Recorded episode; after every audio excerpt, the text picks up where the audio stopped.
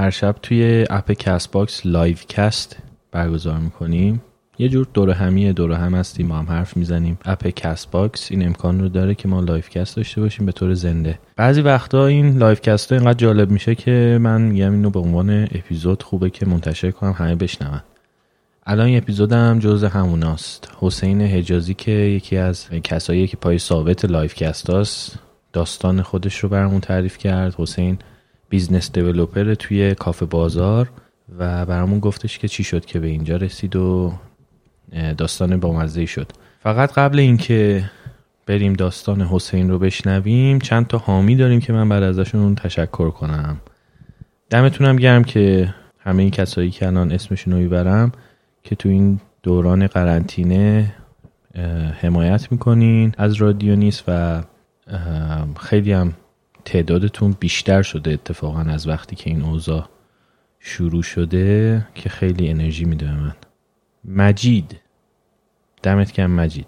مجید برامون نوشته سلام، سماجت شما برای صحبت کردن شنیدنی است. قسمت قهوه با نوید را شنیدم و لذت بردم. قول و قرار با خودم اینطور هست که از هر پادکست اولین اپیزود را رایگان بشنوم و در صورت علاقه‌مند شدن از اپیزود دوم به ازای هر اپیزود 10,000 تومان حمایت کنم.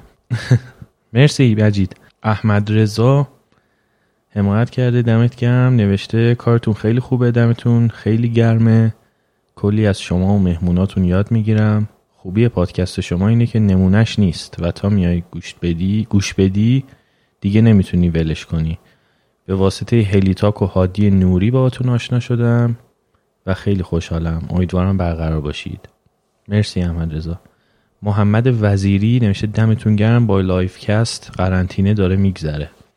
آره، بر خود منم واقعا خیلی قرنطینه راحت تر داره میگذره با لایوکست ها. خوشحالم که تو هم همچین حسی داری. علی رضا نوشته سلام، خیلی لذت میبرم از پادکست هاتون، ممنونم به خاطر حال خوبی که هدیه میدین. میدونم همه کارهای متفاوت با علاقمندی هاشون دارن، اما اگر امکان داره براتون پادکست زود به زود تهیه کنین. آذر ارمغان مرسی. من نوشته من برنامه‌های شما رو خیلی دوست دارم، خصوصا برنامه شما با علی بهمنی رو خیلی دوست داشتم. آره، اون اپیزود اوریگامی با علی بهمنی خیلی فیدبک‌های خوب ازش گرفتیم. هلیا مرسی نوشته موفق باشید، دمت گرم هلیا. نگینز دمت گرم نوشته همین که هر روز لایو میذارین که باعث میشه بحث و گفتگوهای خوبی شکل بگیره، خیلی عالیه. خوشحالم که با پادکستتون آشنا شدم. مرسی نگین. الهه ممنون. نگار دمت گرم سلام، تقریبا 2 ماهه که دارم همه اپیزودهای پادکستتون رو گوش میدم و توی روزای خونه نشینی کمبود معاشرت‌های بیرون رو برطرف کرده. دمت گرم نگار، چه خوبه که اینجوریه. علی رضا یه خسته نباشی اول همه به تاها برای اینکه تقریبا هر شب هستی، مرسی. یه پیشنهادم داره اینکه اگه تونستی یه سری فیلم بر اساس ژانرشون خارج از دهه‌ها معرفی کنین. آره این ایده خوبیه، اینم به ذهن خودمون رسیده و به موقعش این کارم میکنیم، خیلی ایده خوبیه. محمود نوشته سلام، پادکست شما خیلی خوبه، یعنی واقعا خیلی خوب، ممنون. مرسی محمود، دمت گرم. اردلان صفدریانم حمایت کرده، مرسی اردلان. و حمید قنبری مرسی حمید جان. خب اینا توی هامیباش بودن. و اما از دوستانی که خارج از ایران زندگی میکنن توی سرویس پیتریان که یه سرویس خارجیه برای حمایت از پروژه‌های هنری، چند نفر حامی اضافه شدن. نگار سخیپور، مهرداد و مهران کوهساری، شیرین طلایی، آرتا مصلحیان و ملیکا. دم همتون گرم. این مهران و مهرداد هم تازه فهمیدم که دوقلوان و جفتشون اومدن به رسم دوقلویی، جفتشون هم اومدن حمایت کردن. دمتون گرم، مرسی واقعا از همه. اگر شما هم دوست دارین که از رادیو نیست حمایت کنین، توی سایت هامیباش برای اونایی که ایران هستن و اونایی که خارج از ایران هستن، سایت پیتریان، میتونین این کارو بکنین. لینکاش توی توضیحات پادکست هست و همچنین روی وبسایتمون radionistpod.com. اگر هم لینک دقیقشو میخواین radionistpod.com/support. توی کست باکس برامون حتما کامنت بذارین، خیلی خوبه. توی اپل پادکست هم میشه ریویو نوشت. همین دیگه، بریم سراغ اپیزود. من تاهام و اینجا رادیو نیست.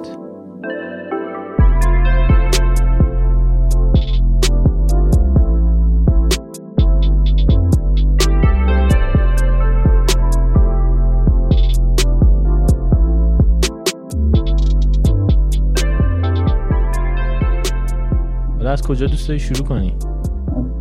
بچگی از وقتی چشم جهان گشودم شدم. حالا نه آقا، والا من بچگی خیلی چیزی داشتم، خیلی بازیگوش و واقعا خیلی بچه بودم. مثلا کار خیلی مهمی شاید نمی‌کردم تا دبیرستان. بعد خیلی هم پول دوست داشتم، خیلی آدم پول دوست، بچه پول دوستی بودم موقع. بعد کلا دوران دبیرستان خیلی بازیگوش بودم، خیلی فوتبال بازی می‌کردم. هر موقع وقت گیر می‌آوردم می‌رفتم مثلا کار انجام می‌دادم، یا می‌رفتم در مغازه یه عمو، یا می‌رفتم مثلا شرکت اون موقع طراحی سیستم‌های آبیاری تحت فشار داشت. بعد من یه تابستون رفتم اونجا، یکی دو تا تابستون شبیه مثلا می‌رفتم در مغازه عمو. بعد اون موقع فکر کنم سال مثلا 87 اینا بود که تو اتمسفری که من درس می‌خوندم، من زندگی می‌کردم، مهندسین خیلی وضع مالی مثلا آنچنانی نداشت. مثلا من مهندسی که وضعش خیلی توپ باشه نمی‌دیدم. بعد چیزه، ولی مثلا آدم بازاری که وضعش خیلی توپ باشه زیاد می‌دید. خب بعد یه مدتی گفتم که آقا مثلا ترک تحصیل کنم و اینا، که بابام خیلی ناراحت شد اون موقع. بعد مثلا هیچی هم نگفت بهم، ولی خیلی ناراحت شد، چون مثلا بابای خودم دانشگاه نرفته است، ولی 5 تا عموام همه فوق لیسانس دارن. دوستاش پسر ارشدش مثلا بره دانشگاه.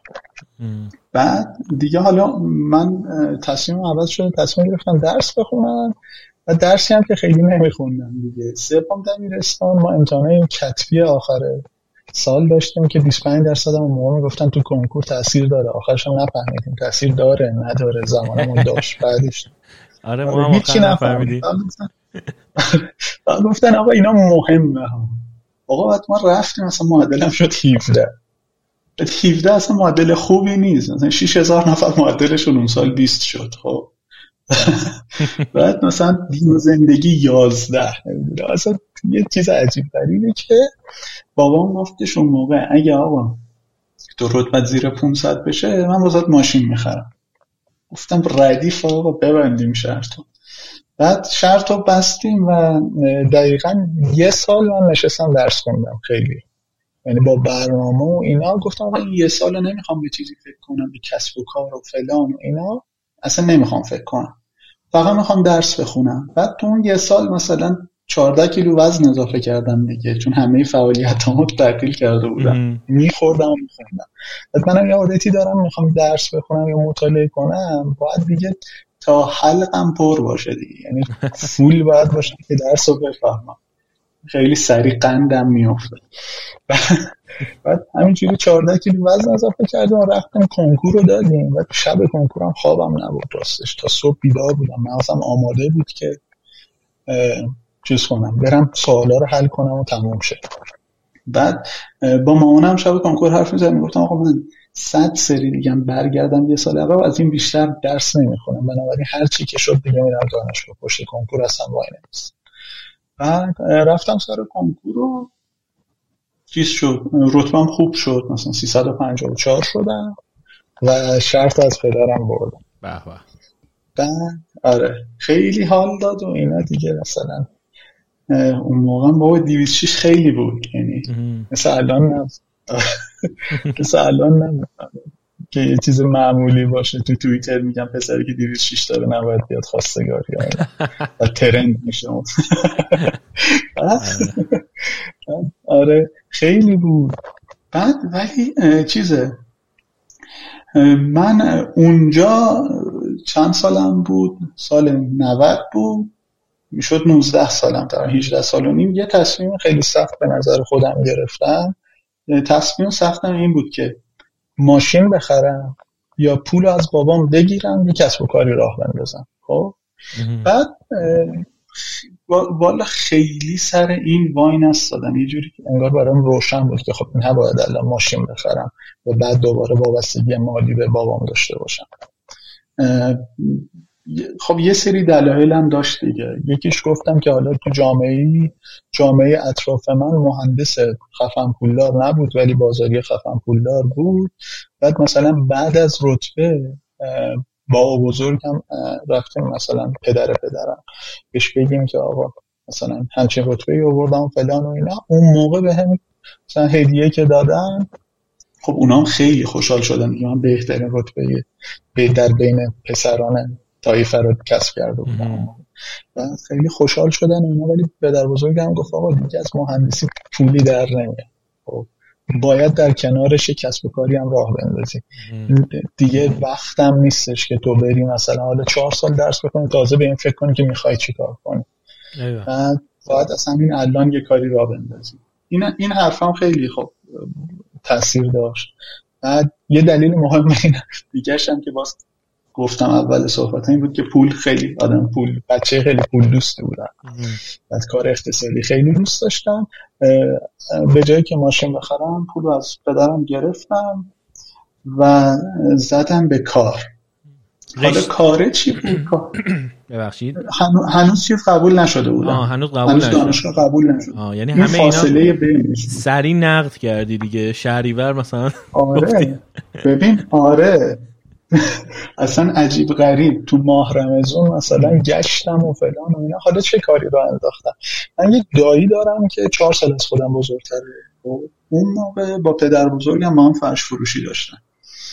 بعد من این رتبه که اینجوری شد و اینا زنگ زدم دایم گفتم آقا بیا بابا جون جدا شو بیا با هم شراکتی بکنیم یه فرش فروشی را بندازیم، فروش فرش ماشینی.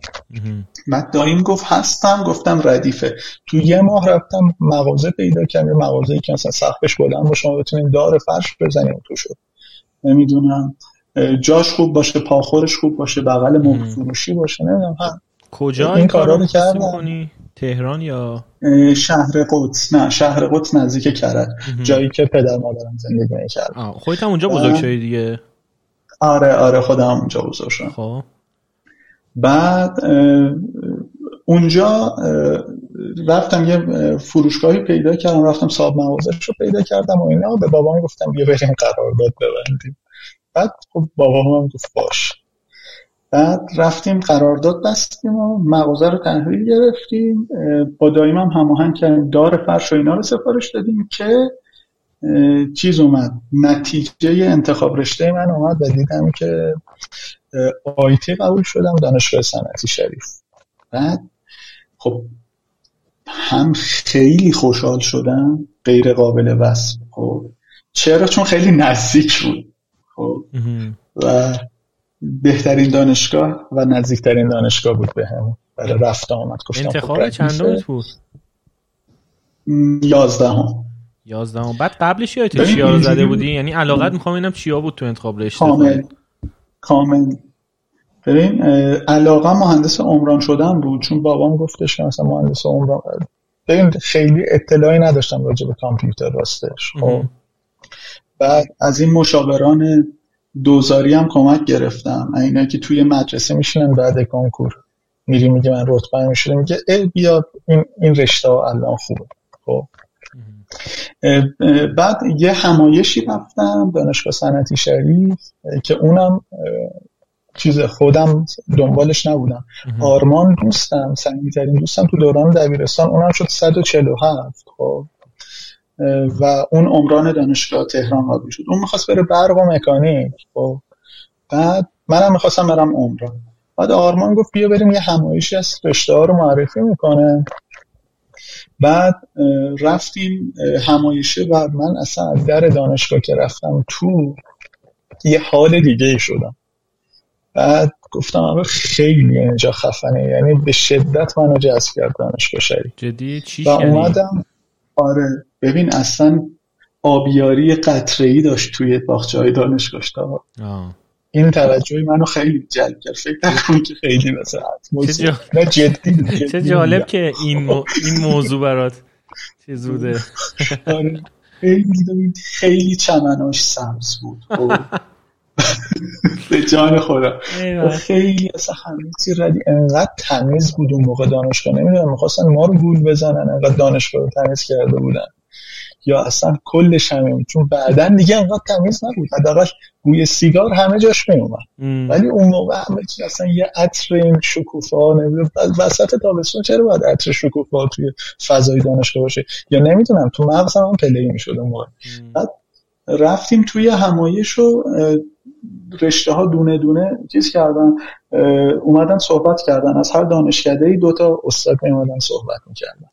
بعد چیزه حالا اینو بگم که من ابداً هیچی از اون دانشکده یادم نیست، از اون همایش یادم نیست، راستش هیچی یادم نیست، فقط یه چیزی یادم آبیاری گیراهی دکتر نه از اون همایشه دکتر خروازی خب اومد نقشه دانشگاه ها نشون داد. دکتر خروازی استاد دانشکده کامپیوتر خب اومد نقشه دانشگاه نشون داد، بعد که داشت نشون میداد که کدام دانشکده ها کجان، یکی در میون یه جوری اشاره میکرد به دانشکده کامپیوتر خب بعد ما همه میخندیم.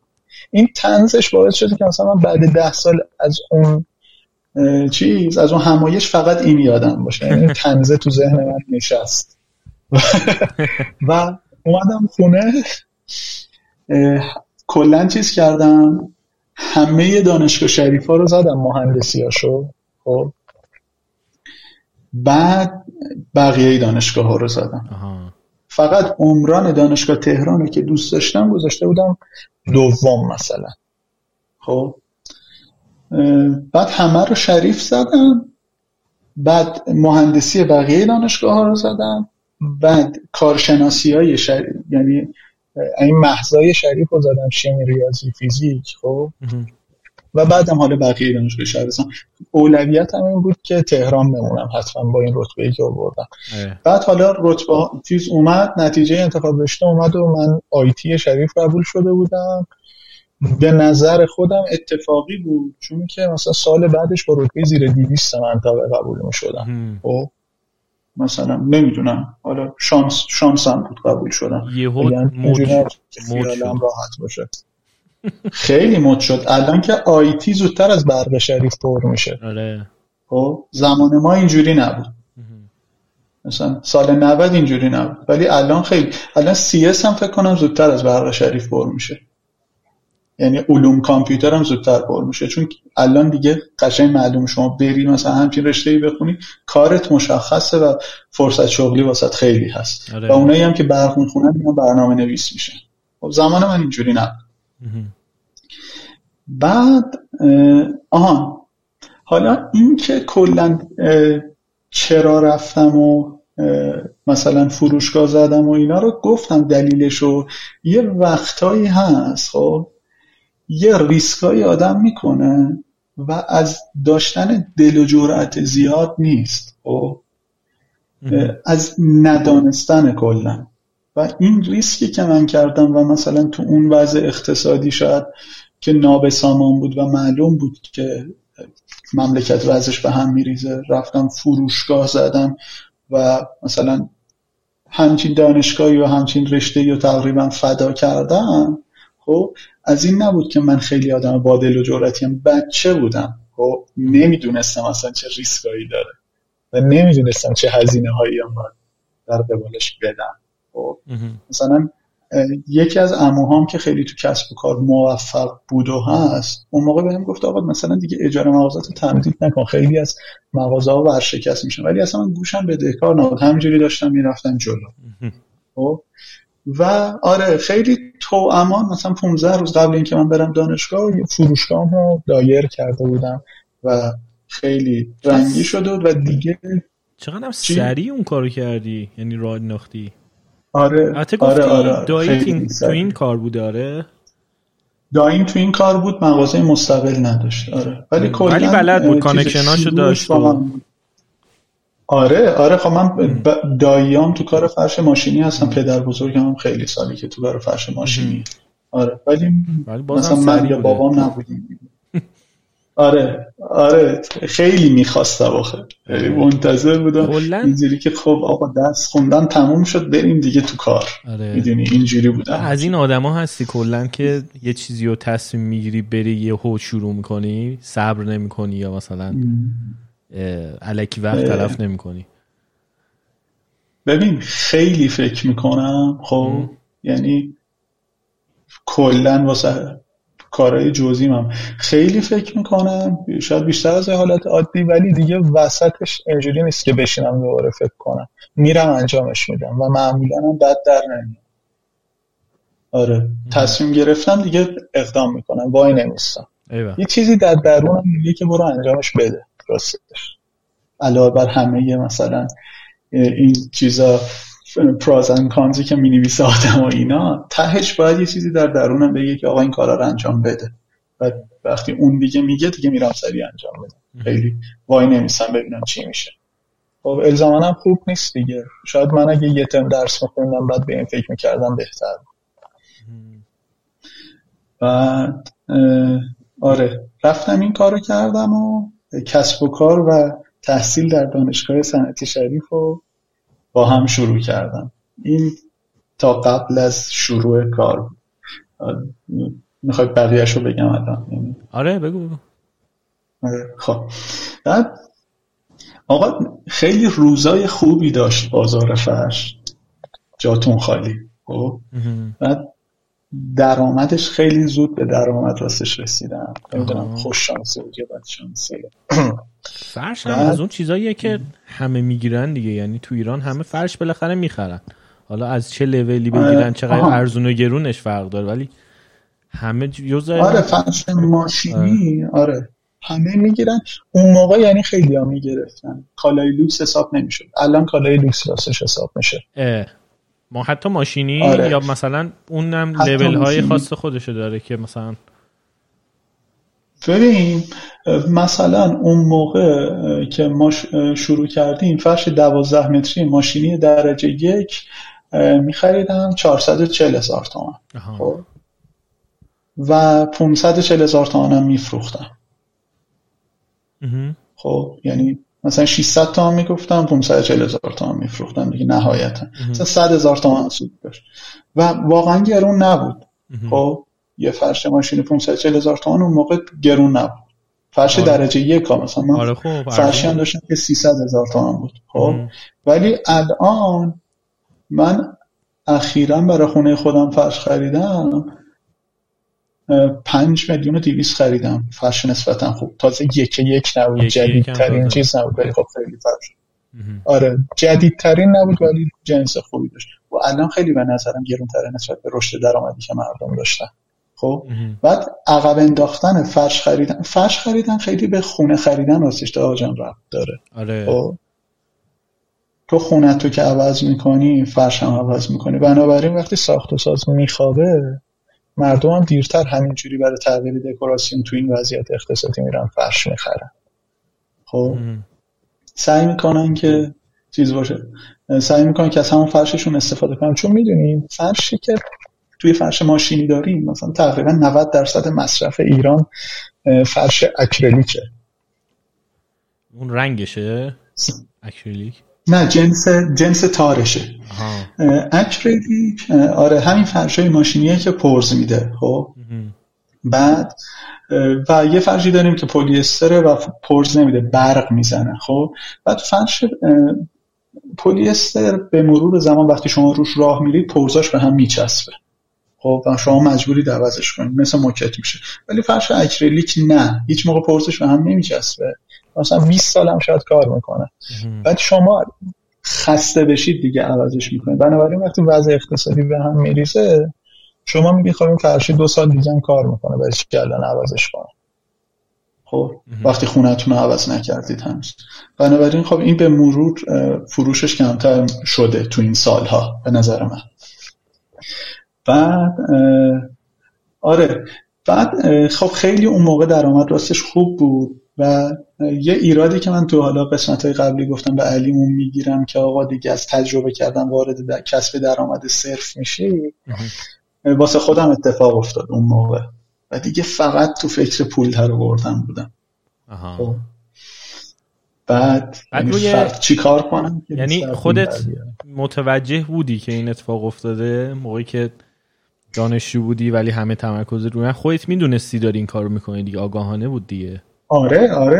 آره کاملا آگاهانه بود. خب ببین، من ترم اولی که رفتم دانشگاه، خب به دانشگاه هم علاقه داشتم، به رشته علاقه نداشتم.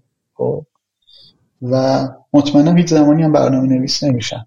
مثلا اون ترم یک گفتم آقا یعنی چی آدم بره پشت یه سیستمی بشینه کد بزنه، مثلا بعد از اون بلند شه بیاد خونش. من دوست دارم با آدما خیلی حرف بزنم. خب اصلا دوست ندارم اینجوری بمونم.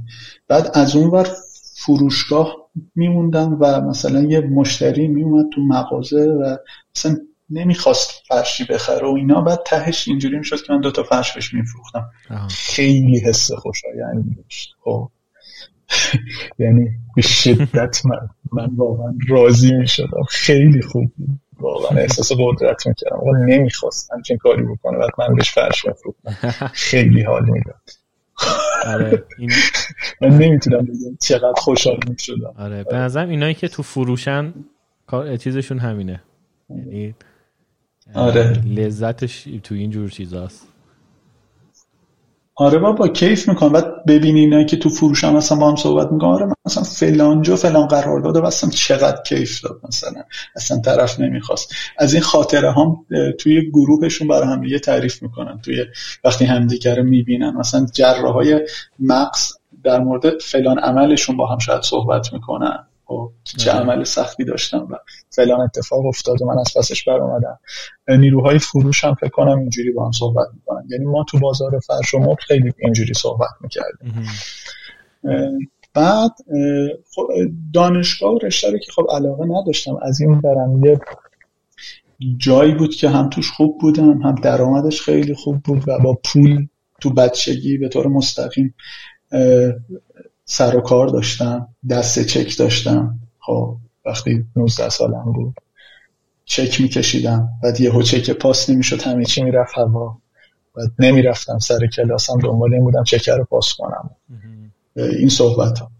و ترم اول مشروط شدم، ترم دوم نشدم، سوم شدم، چهارم نشدم، مثلا اینجوری یه ترم در میون داشتم مشروط میشدم قشنگ و اصلا هم برام اهمیتی نداشت. راستش پدر مادرم دیگه یه اعتمادی داشتن به غلط خب در مورد درس خوندن من. بعد گفت آقا این درسشو میخونه. بعد مامانم میگفت چیکار میکنی؟ بعد من نمیگفتم دارم درس میخونم و راستشو میگفتم. چون مشروط شدم مامانم میگفت چرا؟ میگفتم مامان ببین مشروطی تا 3 ترم حق دانشجوه، باید ازش استفاده کنه. یعنی دقیقا همین رو میگفتم.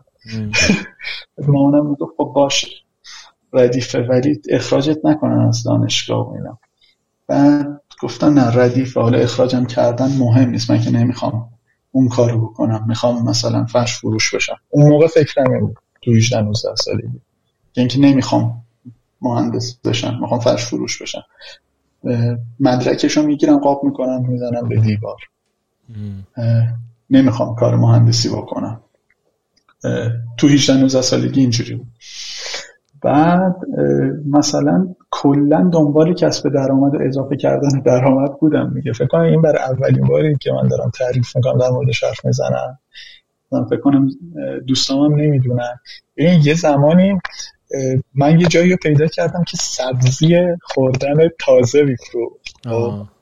یه کشت میکرد. خب بعد یکی رو پیدا کردم که دوست دایم بود، این میتونه سبزی برای ما هر روز بفرسته. خب بعد اونو راضیش کردم. یه خیابون اونورتر فرش فروشی یه مغازه رفتم کرایه کردم. خب به اون میگفتم بیاره، یه شاگردم گرفته بودیم سبزی میفروخت. خب یعنی در این چند ماه و دیدیم خیلی سخته، کلا میوه و تره بار آیتم ما نیست. خب چون فرش فروشی آدم تنبل میکنه دیگه. فرش فروشی چون کالایی که لازم نیست مثلا خراب نمیشه، مثلا حالا میره رو سرمایت گرون بشه، اینجوری که موازن باشه خود به خود گرون میشه و اینا، ما رو بد عادت کرده بود. بعد اون کالایی بود که اگه ما هر روز تموم نمیشد و نمیفروختیم چیز بود، خراب میشد دیگه، بعد میریختیم دور، انگار از سودمون کم میشد. بعد یه چند مدتی ادامه دادیم، شاگرد خوبم پیدا نمی‌کردیم، بزن فروشنده سبزی آقا خیلی سخت پیدا می‌شد اون دوران که بلد باشه و اینا. بعد خودمونم رون نمی‌شد چون همه میشناختنمون به عنوان فرش فروش. آره مثلا من یکی دو سری رفتم یادمه که فروشندمون پدرش مریض بود و اینا نیومد بود، مجبور شدن دیگه، خراب می‌شد این نمی‌فروختیم. خودم رفتم خیلی اذیت شدم، مثلا چند تا مشتریامون اومدن گفتن تو اینجا چیکار می‌کنی اینا. بعد دیگه تصمیم گرفتیم این کارو واگذار کنیم. خب درآمدش هم واقعا خوب بود. مثلا هر روزی که ما سبزی می‌آوردیم به اون مغازه 200,000 تومان سودش بود. سال 93. خب بعد 28 روز می آوردیم دیگه، میشد 5,600. اصلا درآمد کمی نیست. همین الانش هم فکر کنم خوبه دیگه نسبت به کارمندی. ها آره خوب. چی؟ آره خوب. آره کارمندی که بعد، ولی ما اینو آره ما این کار رو واگذار کردیم. بعد و هم برگشتیم به فرش فروشی. بعد خب از سال 91 خب چیز شد دیگه، یه ذره شرایط به هم ریخت. من سال 91 همه گفتن دلار مثلا از 1000 تومان 900 تومان رفته 3600، ولی من دلار 5000 تومانی هم دیدم که مثلا دلار 5000 تومان هم خرید فروش کردن. این اتفاقا چون نرخ فرش خب وارد میشد اون موقع تماما، مثلا الان نبود. الان هم یه قسمتی از تکنولوژی شما نداریم، ولی مثلا تحریم رو دور میزنیم از شرکت‌های مثلا هندی میگیریم، ولی اون زمان نخواه یا از ژاپن وارد میشد یا از ترکیه. و مثلا آلمان اون موقع تازه دیگه به ایران جنس نمیفروخت، نخ نمیفروخت. بعد کلن هم دستگاه‌های فرش ماشینی هم نمیدونم در جریان هستید یا نه، خیلی دستگاه‌های گرونیه. آره. مثلا تو دوره 1,000,000 دلار. خب بعد و کلن از چیز میاد اون موقع از بلژیک میومد و آره از بلژیک و آلمان میومد. آلمان یه شرکت معروفی داشت به اسم شرکت شونهر تا جایی که میدونم. بعد بلژیک هم یه شرکتی داشت به اسم وندویل. بعد این دوتا شرکت تمام چیزا رو می آوردن دیگه، یعنی اکثر دستگاه فرش ماشینی به کارخونه دارهای کاشانی میفروختن. بعد کاشان معدن فرش ماشینیه دیگه، مثلا 800 تا شرکت فرش ماشینی فقط تو کاشان. نه بابا نمیدونستم. آره ببین اصلا اصل کار فرش ماشینی توی کاشانه، مثلا تک و توک بکن بعد تعداد انگشتان دو دست نباشه شرکتایی که خارج از کاشانن. مثلا فرش گنجینه هست که یادم ابحر بود اون موقع، فرش نگین مشهد و نم آرای مشهد و اینا هم بود که خود مشهد بود. من فرش کاشان شنیدم میشه معروفم است، ولی فکر نمی‌کنم، یعنی فرش دستباف تو ذهنم بود. اینکه هاب فرش ماشینی ایرانه اینو نمیدونستم، جالب بود. نه اصلا کلا ببین فرش ماشینی نمیدونم با تولیدش فکر کنم خیلی طولانی و حوصله سربر بشه اگه من فرآیند تولیدشو بگم و بگم چرا تو کاشانه همه اینا ازش بگذریم. آره الان بگذریم، اگه یه وقت کسی سوال داشت میپرسه اون موقع میتونی، یعنی اگه یک براش جذاب بود. آره ولی الان بذارم باشه. آره بعد حالا منم آخر هفته ها به کاشان رفت آمد داشتم. بعد هر جوری هم بود اون موقع دانشگاه رو میپیچوندم و میرفتم در مغازه وای میستادم. خب چون اعتقادی هم به فروشنده نداشتم اوایل کسب و کارم، من گفتم تا خودمون نباشیم فرش نمیتونیم بفروشیم. فروشنده به درد پتو فروختن، موکت فروختن، تابلو فروختن میخوره. چون دل نمیسوزونه و اونجوری که باید نمیتونه اصلا با مشتری صحبت کنه. فرش رو خودمون میفروشیم، واقعا هم همین بود. خب وقتی خودمون بسته به مثلا مدل بازار، شاید یه زمانی مثلا 50,000 تومان تخفیف می‌خواست مشتری که فروشنده بهش میگفتیم تا این قیمت تخفیف بده، ولی خودمون تخفیف بیشتر رو میدادیم چون واسه خودمون. بعد آره هر جوری که میشد میومدیم در مغازه و کار میکردم دیگه. بعد گفتم همینجوری از سال 91 خیلی سخت‌تر شد کار و یه مقدارم راکت. یعنی ما اولش با اینی که بی تجربه بودیم و هنوز جا نیفتاده بودیم به نسبت بی تجربگی اون فروش بهتری داشتیم چون وضع اقتصادی مردم خیلی بهتر. کلا تو جامعه اتفاقی که میفته اینه که از یه زمانی که شلوغ میشه، از یه زمانی که تورم یهو زیاد میشه، خب که ما میبینیم و اجناس به طور کلی شروع به گرون شدن میکنن، مردم عجله بیشتری میکنن واسه خرید اجناس. خب و به صورت لحظه‌ای و به صورت کوتاه مدت فروش ما هم افزایش پیدا میکنه به تبع اون تو سال 91. خب اتفاقی که میفته اینه که تو نمیدونی مثلا توی اون آشوب نمیدونی با چه قیمتی اصلا باید اجناس تو بفروشی به مشتری. مثلا من واقعا یه سری با ضرر فروختم چون که فروخته بودم. بعد زنگ زدم شرکت، گفتش که نه این خیلی گرون شده. بعد دیدم قیمت فروشم گرونتر شده، قیمت لحظه‌ای میرفت بالا تا اینکه به جای رسید که ما فرش میفروختیم نمیتونستیم از کارخونه بگیریم. خب کارخونه میگفت تا قیمت ثابت نشه من فرشی نمیفروشم چون باید برم نخ بخرم، نخ الان این قیمت اصلا نیستش تو بازار، منم فرش نمیفروشم. بذار بریم مثلا کارگران هم تعطیل کردم، مثلا یه ماه ما کار نمی کنیم اصلا تا ببینیم مثلا تکلیف بازار چجوری میشه. خب بعد ما خب اونقدر انبار نداشتیم که بگیم خب میره رو فرشمون دیگه. ما خیلی از فرشا رو زمانی که میفروختیم تازه سفارش میدادیم. بعد از کاشان خب دائما اتوبوس به سمت تهران هست دیگه. خب اون شرکت‌های فرش کاشان میدادن به اتوبوس، ما سر اتوبان یا مثلا ترمینال میگرفتیم و میآوردیم میدادیم داخل مشتری. خب اینجوری در کل بهتر بود. ما یه هزینه حمل و نقل بیشتری میدادیم ولی کاست آف کپیتال کمتری داشت، سرمایه کمتری نیاز داشتیم که بخوابونیم. بعد خب ما خیلی یه جورایی انگار متضرر می‌شدیم. ما نیاز به گردش مالی داشتیم برای سوداوری، نه اینکه همینجوری در مغازه رو ببندیم و مثلا خیلی جنس داشته باشیم جبران کنه این فروشی که نداره. بعد یه اتفاقی که میفته توی دوران رکود کلاهبرداری زیادتر میشه. خب چرا؟ چون افراد کلاهبردار میان و تو برای اینکه بفروشی و گردش حساب داشته باشی چیز میشه، اینجوری میشه که یه جوری تو رو راضی میکنم و ازت جنس میخرم. یه اتفاق خیلی باحال واسه من افتاد. خب من خیلی سریع بعد از اینکه فرش فروشی زدیم و اینا، خدا رو شکر کسب و کارم خوب بود، تونستم ماشین بخرم. و آره خیلی هم دوست داشتم ماشین رو چون با درآمد خودم. بعد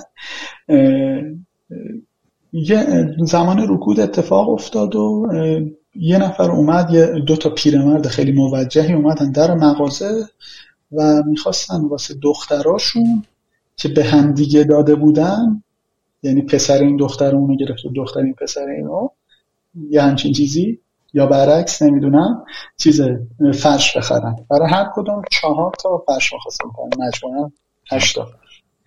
بعد میگفتن اگه قسمتش رو حق میدیم و این چپ که مشتری رو میدم و من نمیدونم کرد چیز دارم، سنگ فروشی دارم و شمارم این و فلان و اینا. ما شک کردیم به اینا ولی به دلیل رکود اقتصادی گفتیم آقا هرچی باید بفروشیم و 8 تا 5 فروختیم بهشون و چک گرفتیم.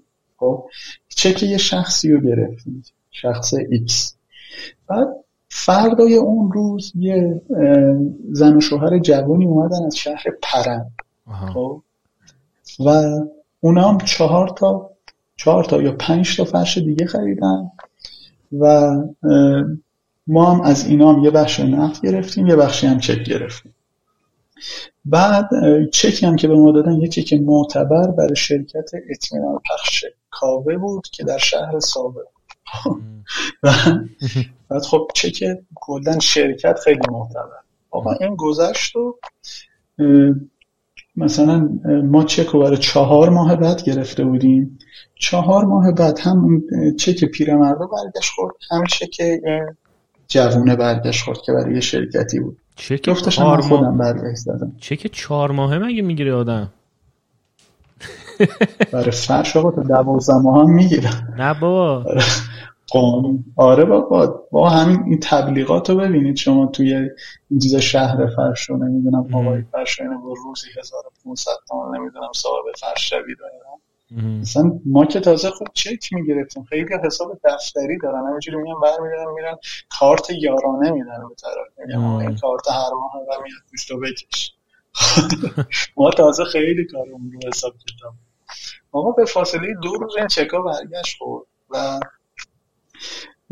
اون چک شرکتم که برگشت خورد من چیز کردم، نگاه کردم دیدم که کسی که شرکت رو ثبت کرده همون آقای ایکسیه که من چکش رو از اون پیرمرد رو گرفتم و این چک رو از یه جوونه گرفتم و اینا دوتا شهر مختلف من چرا این دوتا یکی هم باید فهمیدم اینا با هم همکارم، با هم کلاه ما رو برگشتن و اون موقع چقدر مثلا 8 میلیون تومن پول ما رفت. آره یعنی 80 تومن الان چیزی نیست. آره ها 80 تومن من 5 میلیون الان تو یه ماه تو 2 ماه آمده. خیلی سخته دیگه. بعد من اون روزی که اینا چیز شدن، اینا برگشت خوردن چیز شدم دیگه، فرداش امتحان مدار منطقی داشتم دانشکده و میان ترمشم مثلا شده بودم 90 هستم. خب خیلی خوب داده بودم میان ترمش. بعد کلن بیخیال شدم، قرار بود برم خوابگاه بشینم درس بخونم، کلن دیوانه شدم دیگه. زنگ زدم به داییم و رفتم دنبالش، با هم رفتیم پرند. بعد یه آدرس الکی هم به ما داده بود دیگه. بعد رفتیم دنبال آدرس و پرسون و رفتیم توی پاساژی، گفتم آقا تو شما همچین کسی میشناسی؟ شانسی میشناخت طرفو. بعد پیدا کردیم خونه اون جوونه رو، مثلا بابای جوونه رو میشد. رفتیم خونه‌ش رو پیدا کردیم و اینا، خونه پدرش رو. خب و چیز شد و کوتاهش بخوام بکنم تهش این شد که ما نتونستیم یه چکا رو پاس کنیم و من مجبور شدم ماشینمو بفروشم که چکای خودم پاس کنم. ای بابا. آره مثلا چقدر کی بود؟ مثلا سال 92 بود فکر کنم. آره 92 بود و من 21 سالم بود. خیلی سختم بود راستش. اونی مثلا یکی از سخت‌ترین لحظات زندگیم بود وقتی ماشینم فروختم. بعد خیلی هم قصه می‌خوردم چرا این کارو کردیم و اینا. از اون موقع بعد درس عبرت شد و ما دیگه یهو کلامون رو برنمی داشتن، خورد بود. مثلا 1 میلیون تومان 2 میلیون تومان سوخت کار ما جز کار می‌دیدیم از اون به بعد، ولی یهو دیگه اینجوری کلامون رو برنمی داشتن خدا رو شد. بعد این چیزا بود کلن، این مسائل توی کار پیش اومد و سختی و دیگه درگیری و چک و اینا. و قبلش هم چون شرایط خوب بود، من یه عموی کوچکترین عموم 7 سال از خودم بزرگتره و به من همیشه نصیحت میکرد، میگفت حسین چیزی بیشتر از تجربه تو نیازی نداری، تو بعداً میخوای یه کار دیگه ای انجام بدی، غرق نشو توش، برو بگرد اینا فروش به هم برو، خب ولی دنبال این نباش که زندگیت اون باشه. ولی چون پول خوب بود و دیگه تو تا یه جایی ادامه میدی و بعدش مجبوری ادامه بدی، مثلا کارمندی نیست تو استعفا بدی بیای بیرون. آره. وقتی مثلا 100 میلیون تومان چک داری دست مردم، خب و وقتی و پولت مثلا سهام و سکه و دلار نیست، خب توی بخوای یه فروشگاهی رو جمع کنی به نصف قیمت هم ازت نمیخرن همکارات، خب نمیتونی به راحتی انصراف بدی از اون کار. خب آره. این از یه طرف. بعد جو فرش نمیدونم کسی رفته تو این جوایین، خیلی جو پیر و مریض و سنتیه. خب یعنی جای ایده زدن و اینا واسه جوونا نیست.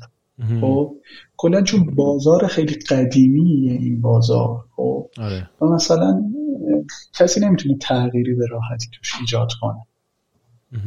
بعد خب منم یه ذره از این محیط شاید دلگیر بودم، من خیلی جو تجمل‌گرایی بودن صاحبان شرکت‌ها و خیلی به شدت بی‌صبوری بودن و آدم نمیتونست باشون حرف بزنه، فقط پول داشتن به نظر من. یعنی صاحبان شرکت، یعنی مثلا ما یه مهندس می‌دیدیم که صاحب شرکت یه قشنگ می‌درخشید مثل الماس در بین بقیه صاحبان شرکت‌ها. خب و بعد یه مش آدم بی‌سواد و فلان، اصلا نمایشگاه فرش میرفتیم، اصلا یه آبروریزی اینا میکردن تو بقیه قرفه ها، این صاحب شرکت بود طرف ها. اصلا لحاظ فرهنگی واقعا انزجارآور بود در من. از این طرف اتمسفر دانشگاه شریف ها من توی زندگی میکردم، یه بخشی از زندگیم بین یه سری آدم بود که با منطق و استدلال و همه این چیزا صحبت میکنن با هات و بهت احترام میذارن و خودت مهمی و نمیدونم میتونی کلی چیزی ازشون یاد بگیری، نمیخوان جیبتو بزنن. بعد اصلا اینا رو وقتی میذاشتم تو ترازو و با هم مقایسه میکردم خیلی دل زده میشدم از جو بازار. و مثلا دوستایم، همه دوستام، همه اونایی هم که باشون صحبت میکردم و اینا از جو دانشگاه بودن. من توی مثلا بازار فرش با این که ارتباط با آدم خیلی زیاد داشتم، دوستی نداشتم، چون که علاقه ای نداشتم به دوستی. در حد اینکه همدیگه رو بشناسیم و برای همدیگه قابل اعتماد باشیم به نظرم کافی بود. از اول اینجوری بود حست یا آره بعد اینکه این اتفاق افتاد دیگه دل زده شدی و شدی؟ نه از اول همینجوری بود. از اول همینجوری بود چون که مثلا با دایی خودم هم نمیتونستم اونجوری که مثلا با صمیمی‌ترین دوستم ارتباط برقرار کنم. نمیخوردیم به هم از لحاظ فکری. خب یعنی در مقام شریک خیلی با هم خوب بودیم. خب و کسی هم نمیدونست دایی و خواهرزاده، این فکر میکردن با هم برادری، ولی از لحاظ فکری اصلا خیلی با هم متفاوت بودیم و نمیتونستیم ارتباط طولانی مدت و عمیق با هم دیگه برقرار کنیم. و حالا بقیه هم که حالا خیلی دورتر دیگه نسبت به دایم به من خیلی دورتر بودن. بنابراین آره این مقایسه کلن خیلی هزینه برای من اضافه کرد که من گفتم آقا مثلا من میخوام تو چه جوی باشم تو زندگیم برای ادامه. اون موقع این فکرم اومد دیگه تو ذهنم که آقا نه الزاماً اگه من فرش فروش موفقی هم بشم خوشحال نخواهم بود. بعد این جرقه خورد که خب نه، شاید باید به شکل مثلا موقتی به این کسب و کار نگاه کنم. از اون موقع شروع که مثلا سال 93، خب چون سال 93 یکی از صمیمی‌ترین دوستام از ایران رفت، خب و کلا اون موقع شروع شد دیگه فرودگاه رفتنای ما. یعنی از سال 93 تا الان خط فرودگاه امام کار میکنم. فکر کنم مال منم از همون موقع شروع شد خط امام.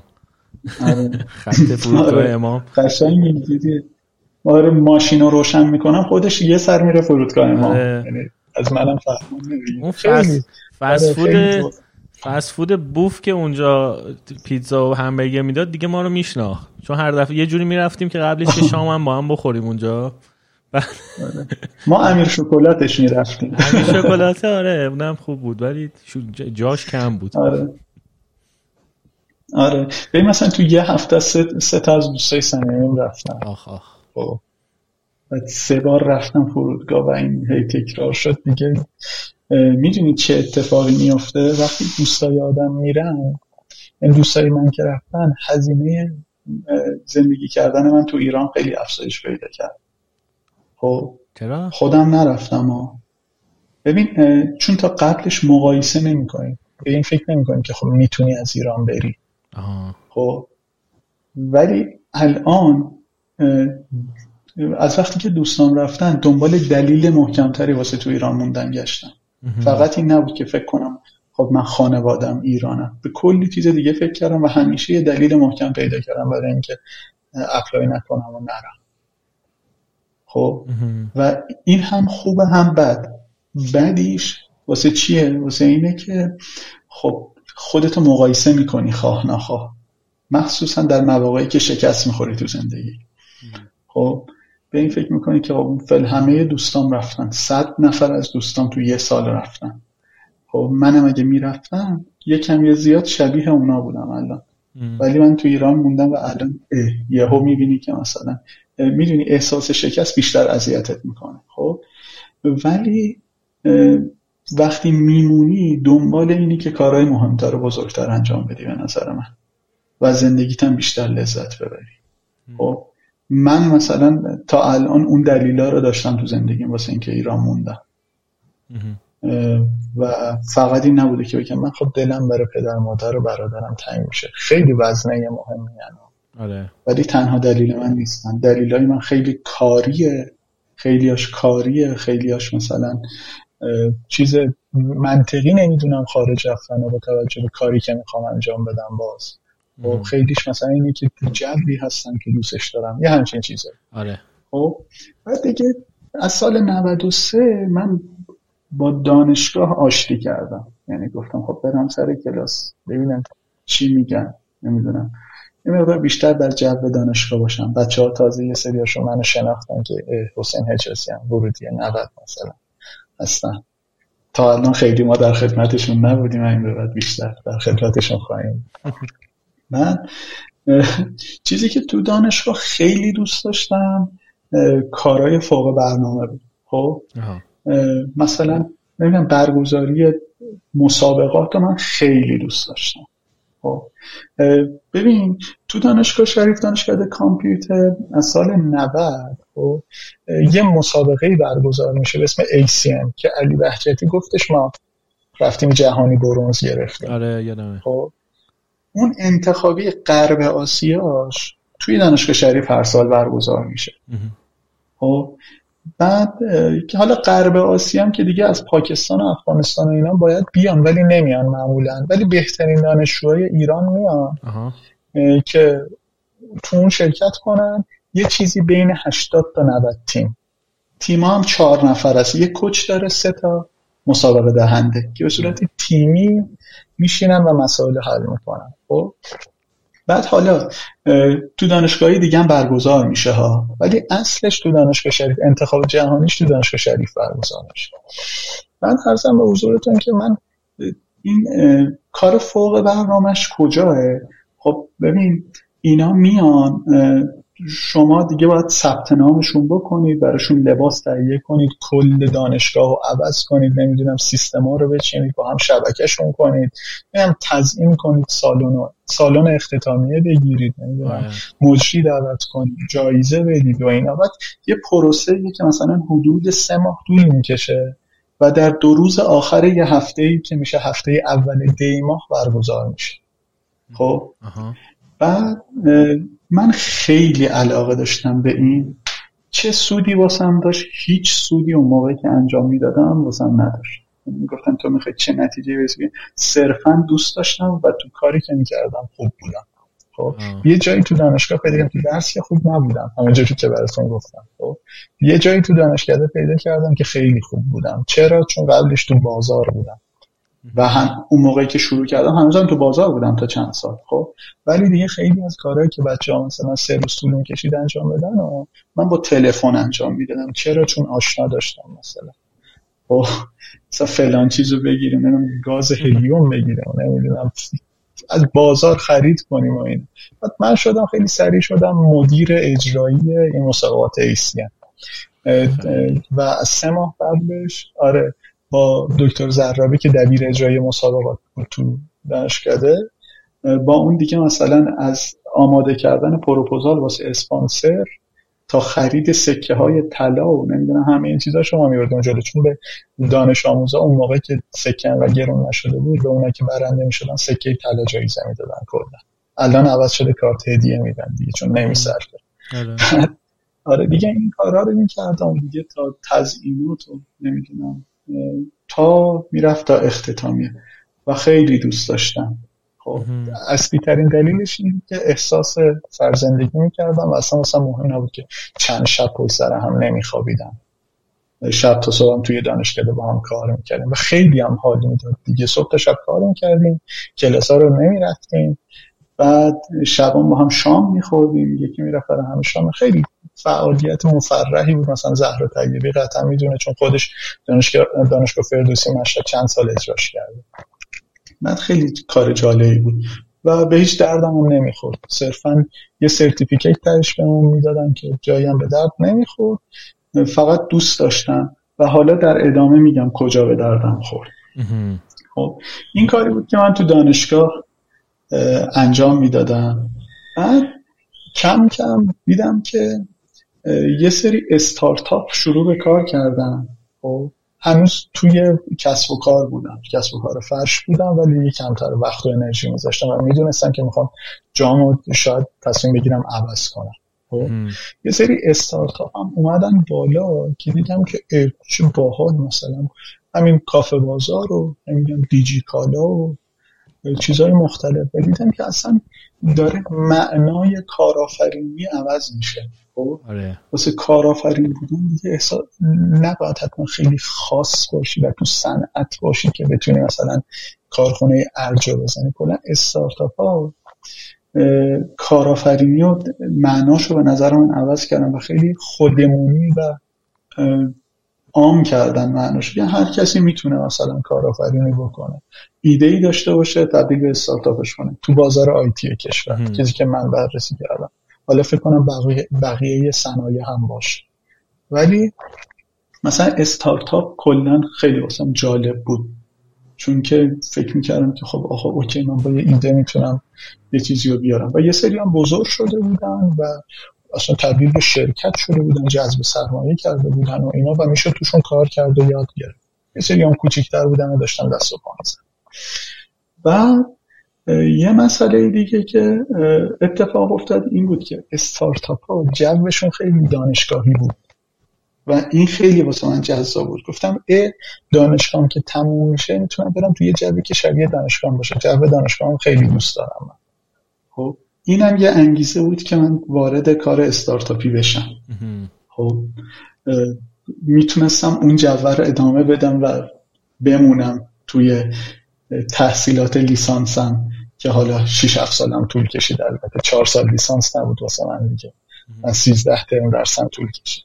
بعد تا اینجای کار تو همزمان هنوز تو کار فرش بودی یا نه اونو ول کردی دیگه الان توی مرحله؟ آره نه کامل بودم. اینا اصلا تا سال 94 من خرداد ماه سال 95 اومدم بیرون از فروشگاه فرش. خب بعد همینجوری واسم جالبتر شد و یه زمانی میرفتم هر ترم برای اینکه برگه انتخاب واحدم و امضا کنم پیش استاد راهنما آقای مهندس ابطحی بودن توی دانشگاه کامپیوتر، خدا هم حفظشون کنم. خب کلا همه دانشجو، یعنی اکثر دانشجو از ایشون مینالیدن که سختگیرن و نمیدونم ما سر کلاساشون چیزی یاد نمیگیریم و اینا و اذیتمون میکنن و نمیدونم تمرین زیاد میدن. بعد خب منم که از ترم اول رفتم پیشش مثلا معدلم شده بود 10.1 خب بعد میگفت تو چی کار میکنه؟ بعد به همه کلی گیر میداد این درس رو برندار اون درس رو. ببین از همون اول من با 10.1 رفتم پیشش، گاردش اومد پایین کامل. بعد گفت آقا بذار اینو از مثلا یه حالتی احساس کرد یه معتادی دیده، خب گفت نجاتش بدی. خب بعد اصلا من واسهش اهمیتی نداشت که من کسب و کار دارم. مثلا اونم میگفت ولش کن بابا این کارو، بیا مثلا همچین کار کن. اصلا اون ترم یک یعنی میشه بهمن ماه سال 91 استاد ابطحی با من گفت ولش کن. خب و خیلی استاد ابطحی با من خوب بود و هوای منو داشت، یعنی تا آخر که من لیسانسمو گرفتم خیلی هوامو داشت همه جا و من خیلی دوستش داشتم همیشه و دارم و خیلی ارادتمندم نسبت بهش. و یه بار رفتم و گفتم آره استارتاپ هم خفنه. بعد استاد ابطحی گفتش که ببین از طرف میپرسن که چند تا چی داری تو زندگی؟ میگه من 1000 تا چاه نکنده دارم. خب بعد این خیلی حرف جذابی بود واسه من، چون که آقا من چقدر خیلی دارم حرف میزنم صرفا راجع به این که میخوام برم تو استارتاپ و مسیر زندگی ما عوض کنم و باید دست به کار بشه. خب بعد حالا من با توجه به اینکه دانشجوی ضعیفی بودم نمیتونستم درس اختیاری از دانشکده‌های دیگه بردارم، ولی درسای دانشکده مدیریت رو خیلی دوست داشتم. بعد میرفتم سر کلاساش میشستم، بعد برای واسه استادم بچه جالبی به نظر میرسیدم چون خودم کسب و کار داشتم و بقیه یه سری دانشجوی برق بودن که چون ریاضی و زبانشون خوب بود اومده بودن MBA میخوندن یا اصلا کردیت شده بودن، چون معدلشون بالا بود تونسته بودن بدون کنکور ارشد بیان MBA شریف بشینن. خب و اصلا جذاب نبودن اونا واسه استادا، من جذاب بودم واسه شون. بعد چند تا درس برداشتم، اقتصاد خورد برداشتم، مدیریت بازاریابی، رفتم نشستم سر کلاس مدیریت مالی بنگاهو برداشتم. بعد میرفتم استاد نامه میگرفتم، میگفتم شرایطم اینه، نامه بهم میداد که درس رو بهم بدن، وگرنه با اون معدل هر نونم بهت نمیدادن، هر جا میرفتی میزدن زیر گوشت. بعد رفتم و 2 تا درس مهم گرفتم توی درسایی که خوندم توی دانشکده مدیریت. یکی این که هزینه سرمایه رو باید حساب کنم، اینکه من چقدر سرمایه خوابوندم تو کار، خب و آیا اندازه سرمایه اونم باید به هزینه هام اضافه کنم و اندازه اون پول در میارم یا نه، اینو من حساب نمی‌کردم تا بعدش. و یه چیز دیگه اینکه آقا زمان و پول قابل تبدیل به هم دیگه، زمان همون پوله، این زمانی که من میذارم میتونم اینجا نذارم یه جای دیگه بذارم و پول ازش در بیاد. اون ساده ترین راهشونه که برم یه جای کارمندی کنم، مایی 3 میلیون تومان بهم بدن، پس من حداقل حقوقم اگه بخوام در نظر بگیرم توی کسب و کار اینه که هزینه من مایی 3 میلیون تومان چون دارم وقت میذارم اینجا. و میتونم یه کار دیگه بکنم دیگه. خب این 2 تا و مجموعه جو دانشگاه و حرفای استاد راهنما و چیزایی که تو دانشکده مدیریت یاد گرفتم و حالا اون استارتاپ‌های خفن و فلان و اینا منو به این نتیجه رسوند که آخه باید بیخیال بشم، یعنی بیخیال کسب و کار بشم و دوباره از صفر شروع کنم. خب که شد همون سال 95 و اونجا این تصمیم رو گرفتم. خب نفسم رفت خیلی هم. یه خود استراحت کن. اینجا به نظرم جای خوبیه واسه این که یه استراحت بدیم که تو هم چون نفسی آبی بخور، یه چایی برو این نفس تو بید. آره بذار من یه آبی بخورم. آره آب بخور، اصلا یه استراحت یه روبه بدیم. امید تو امیدوارم خسته نشده باشی. نه بابا خیلی خوب بود. الان اینجا رسیدیم به تا اینجای داستان انگار که از تجریش با اسنپ رفتین خیابون انقلاب، راننده اسنپ داشت الان براتون میگفت که چی شد الان راننده اسنپه. تا اینجای کار راننده چیز بود، شبیه راننده اسنپ ها بودی. اینجای بعدش حالا مهمه که چجوری همه چیز عوض میشه. از اینجا به بعدش هم همینه. آخه دقت کردی راننده اسنپ ها همشون بیزنس داشتن، کلاه رو سرشون رفته بنده خدا، بعد الان چیزن. ببین باورت میشه به این فکر میکنم که تهش ممکنه خواب میبینم که تهش ممکنه راننده تاکسی بشم؟ به جان خودم فکر میکنم به این. به نظرم همه این ترس رو منم واقعا از وقتا به این قضیه فکر میکنم، ولی کسی خواب نمیبینه. تو 50 سالگی 50 سالشه و دستاشو نگاه میکنه روی فرمون چروکه و راننده تاکسیه. من خوابشو میبینم. ای بابا نه، من خواب اینو زاده نمیبینم. من خواب یه چیزای دیگر رو میبینم. من یه بار خواب دیدم که نامه اومده دم خونمون که اون یه بار که رفتی سربازی قبول نیست، باید دوباره بیای. و من یادمه قشنگ رفتم اون جایی که سرباز بودم، بعد یارو پیر شده بود گفت حسین جا اومدی دوباره، بیا برو اون تی بزن اون زمینو. یعنی همون کارهایی که من توی سربازی میکردم و همه رو گفت دوباره بعد بکنی. بعد بهش میگفتم یعنی واقعا من 2 سال دیگه بعد اینجا سرباز بشم. میگه آره همه همین جوریان، تو هم بعد بیای 2 سال دیگه اینجا پیش ما. یا اینا خیلی کابوس بعدی بودن.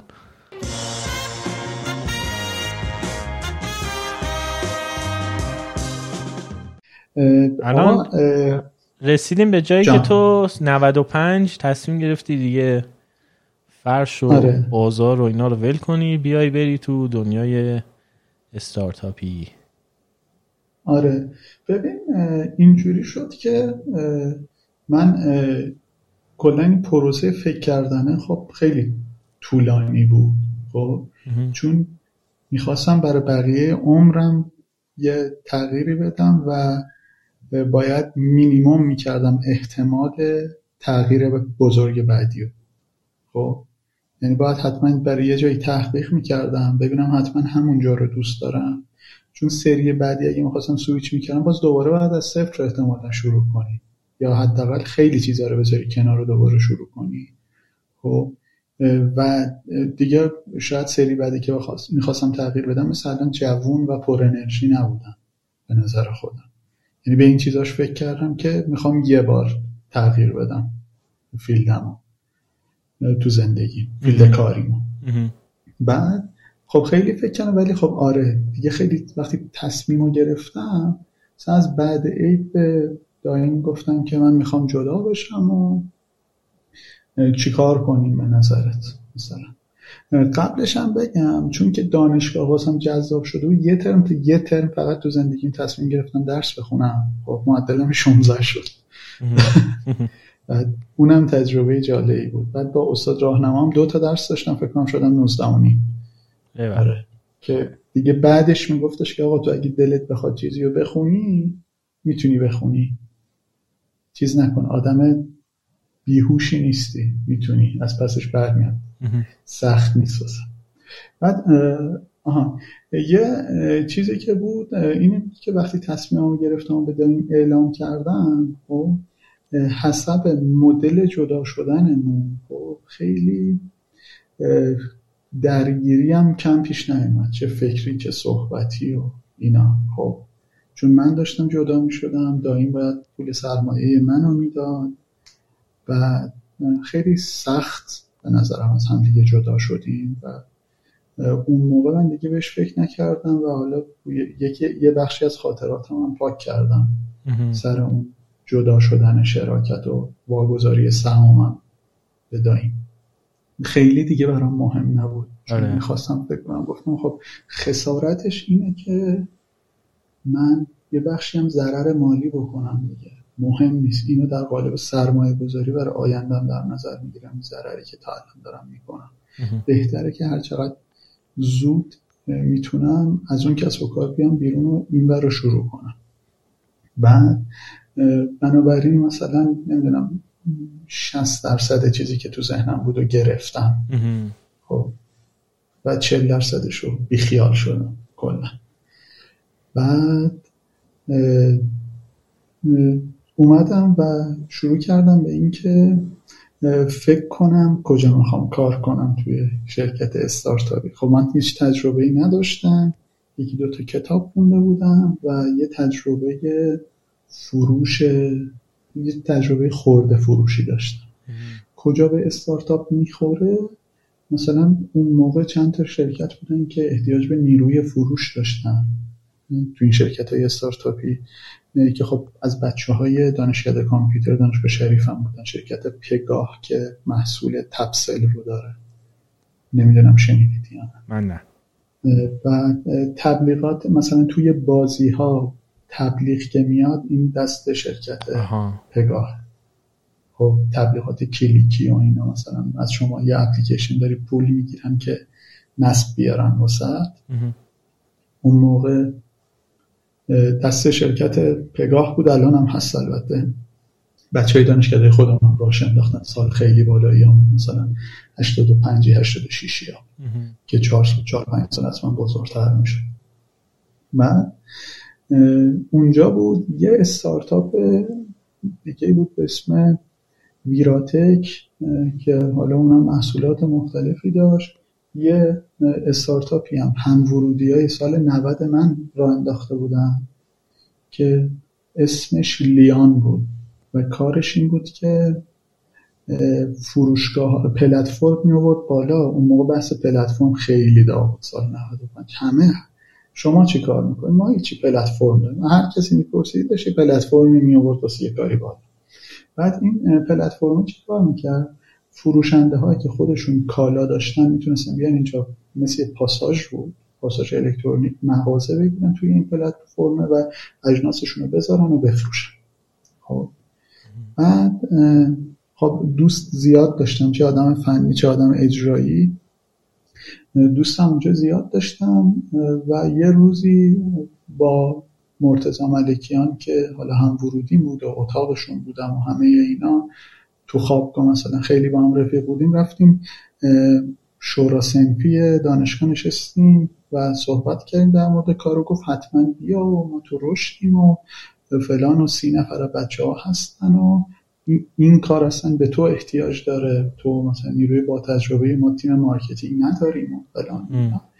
بعد یه ذره دو تا 4 تا کردم، یه سرمایه‌ای داشتم که میتونستم تا این مدتی باهاش زندگی کنم. خب واسم از دوران کاسبی اینو بگم که به دوران کاسبی بعض زمان از نظر مالی خیلی خوب بود. فکر کنم نسبت بگیریم از الان هم بهتر بود. خب خیلی بهتر، قابل مقایسه نیست به نظر من. بعد با کار کارمندی مثلا اون کاری که من داشتم تو فن شورشی قابل مقایسه نیست.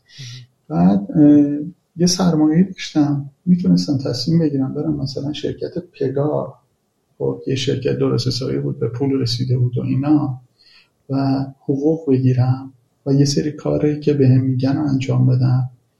یا میتونستم برم یه شرکتی مثل لیان که استارتاپه، هنوز در نیومده و من هر جایی که میخوام بتونم بچرخم و یاد بگیرم. خب گفتم خب باز سرمایه گذاری کنم با خودم و از این پولی که در آوردم بتونم مثلا یه کار دیگه را بندازم و چیز کنم، برم اینجا یاد بگیرم، حالا حقوقی هم نگرفتم اصلا مهم نیست.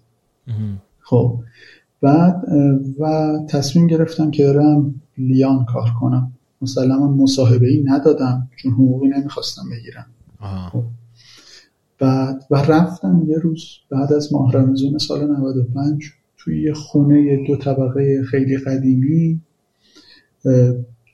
کوچه بغل دانشگاه شریف به اسم کوچه قدیر، خیلی کوچه معروفیه، استارتاپ‌های کشور خیلی هاشون از اون کوچه متولد شد. بعد رفتم اونجا، یه خونه قدیمی بود، مثلا اتاق خواب هم داشت، یه سری بچه‌ها اونجا زندگی می‌کردن، مثلا خب دیگه خوابگاه نگرفته بودن، اونجا می‌خوابیدن شبا. بعد خیلی حالت خونه بود، حالت شرکت نبود، مایکت داشت و بعد کفش رو در می‌آورد فلان اینا. و آشپزخونه داشت، صبحونه مثلا دور هم می‌اومدیم، یکی املت می‌زد مثلا هر روز یا یه چیز دیگه درست می‌کرد، دوره هم میخوریم ها، خیلی حالت خانواده بود. من اولین آدمی بودم که اونجا کار مثلا گفتم بریم تو تیم مارکتینگ و ببینیم باید اصلا چی کار کنیم. حسین محصول و جانم تو میدونستی که فقط میخوای توی این فضای استارتاپی کار کنی و به خاطر همین رفتی توی این در واقع شرکت، توی این استارتاپه، یا اینکه نه تو اهداف بزرگتری پیدا کردی که بعد دیدی مسیرش اینه که باید توی این حوزه‌های استارتاپی تو تجربه داشته باشی و کار کنی که بتونی در مسیر اون هدف بزرگتر مثلا حرکت کنی؟ کدومش بود اون موقع؟ آره چه دیدیم این مهمونا چه سوال خوب و به جای پرسید. خب ببین اون موقعی که من فیلدمو عوض کردم، خب تصمیم گرفتم که یه شرکت داشته باشم واسه خودم، نه اینکه برم یه جایی کار کنم. خب و این مسیر بود این کاری که من کردم و نه هدف. و الان خیلی از مسیرم هنوز مونده، چندین سال به نظر خودم تا اینکه خودم یه شرکت داشته باشم. خب الان من اواسطشم، شاید بهتر بود میذاشتم تموم بشه شرکت که زدم موفق که شد بعد بیام تعریف کنم، ولی حالا دیگه اتفاق افتاده الان دارم تعریف میکنم. ولی خب تجربهش خیلی به درد خودم خورده تا الان. آره اون موقعی که من وارد این استارتاپ شدم میدونستم که اینجا نمیخوام بمونم، خب، و این اول مسیره و ابزار بیشتر کار کردن تو استارتاپ واسه تجربه کردن بهتر. هدفم چی بود؟ هدفم این بود که مثلا یه سال و نیم توی استارتاپی کار میکنم، خب، بعد یه سری تجربه ها رو از نزدیک میبینم، یه سری سوال واسم ایجاد میشه، یه سری سوالام جواب داده میشه، و بعد میرم یه شرکت خفن کار میکنم و در سطح کلان مسائل رو یاد میگیرم، همه سوالام جواب داده میشه.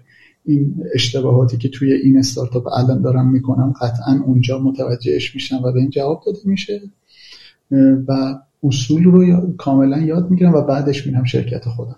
یعنی هم تو استارتاپ مثلا معمولی کار کردم و به معنی کامل استارتاپ کار کردم، هم توی شرکت سازمان خفن کار کردم و بعدش میتونم شرکت خودم رو بزنم. احتمال فیل شدن شرکت خودم در این حالت کمتره. بعد آره اونجا رفتم و شروع کردم. بعد خب کاری که میکردم خیلی مربوط بود خدا رو شکر به کاری که قبلش کرده بودم. من شدم مسئول این که با شرکت‌های با بیزینس‌هایی که تولید لوازم خانگی دارن صحبت کنم. یعنی تیمو که تشکیل دادیم من شدم مسئول این، خب، که اینا بیان یه فروشگاهی تشکیل بدن توی لیان، خب، و مثلا یه نمایندگیشون رو معرفی کنن و اونا بیان مثلا اجناسشون رو بذارن توی لیان و بتونن بفروشن، ما هم مثلا براشون کاستومر بیاریم و حالا یه درصدی ازشون بگیریم یا یه سابسکریپشن ثابتی. خب اونجا خب من لم شرکت‌های لوازم خانگی دستم بود کلا، مثلا هیچ در مورد استارتاپ اصلا مدل اونایی که تو شریف درس خونده بودم توضیح نمیدادم کلا. مدلی که توضیح میدادم خیلی بازاری بود و وقتی میرفتیم پیش یه چی؟ یا مثل نردا نبود.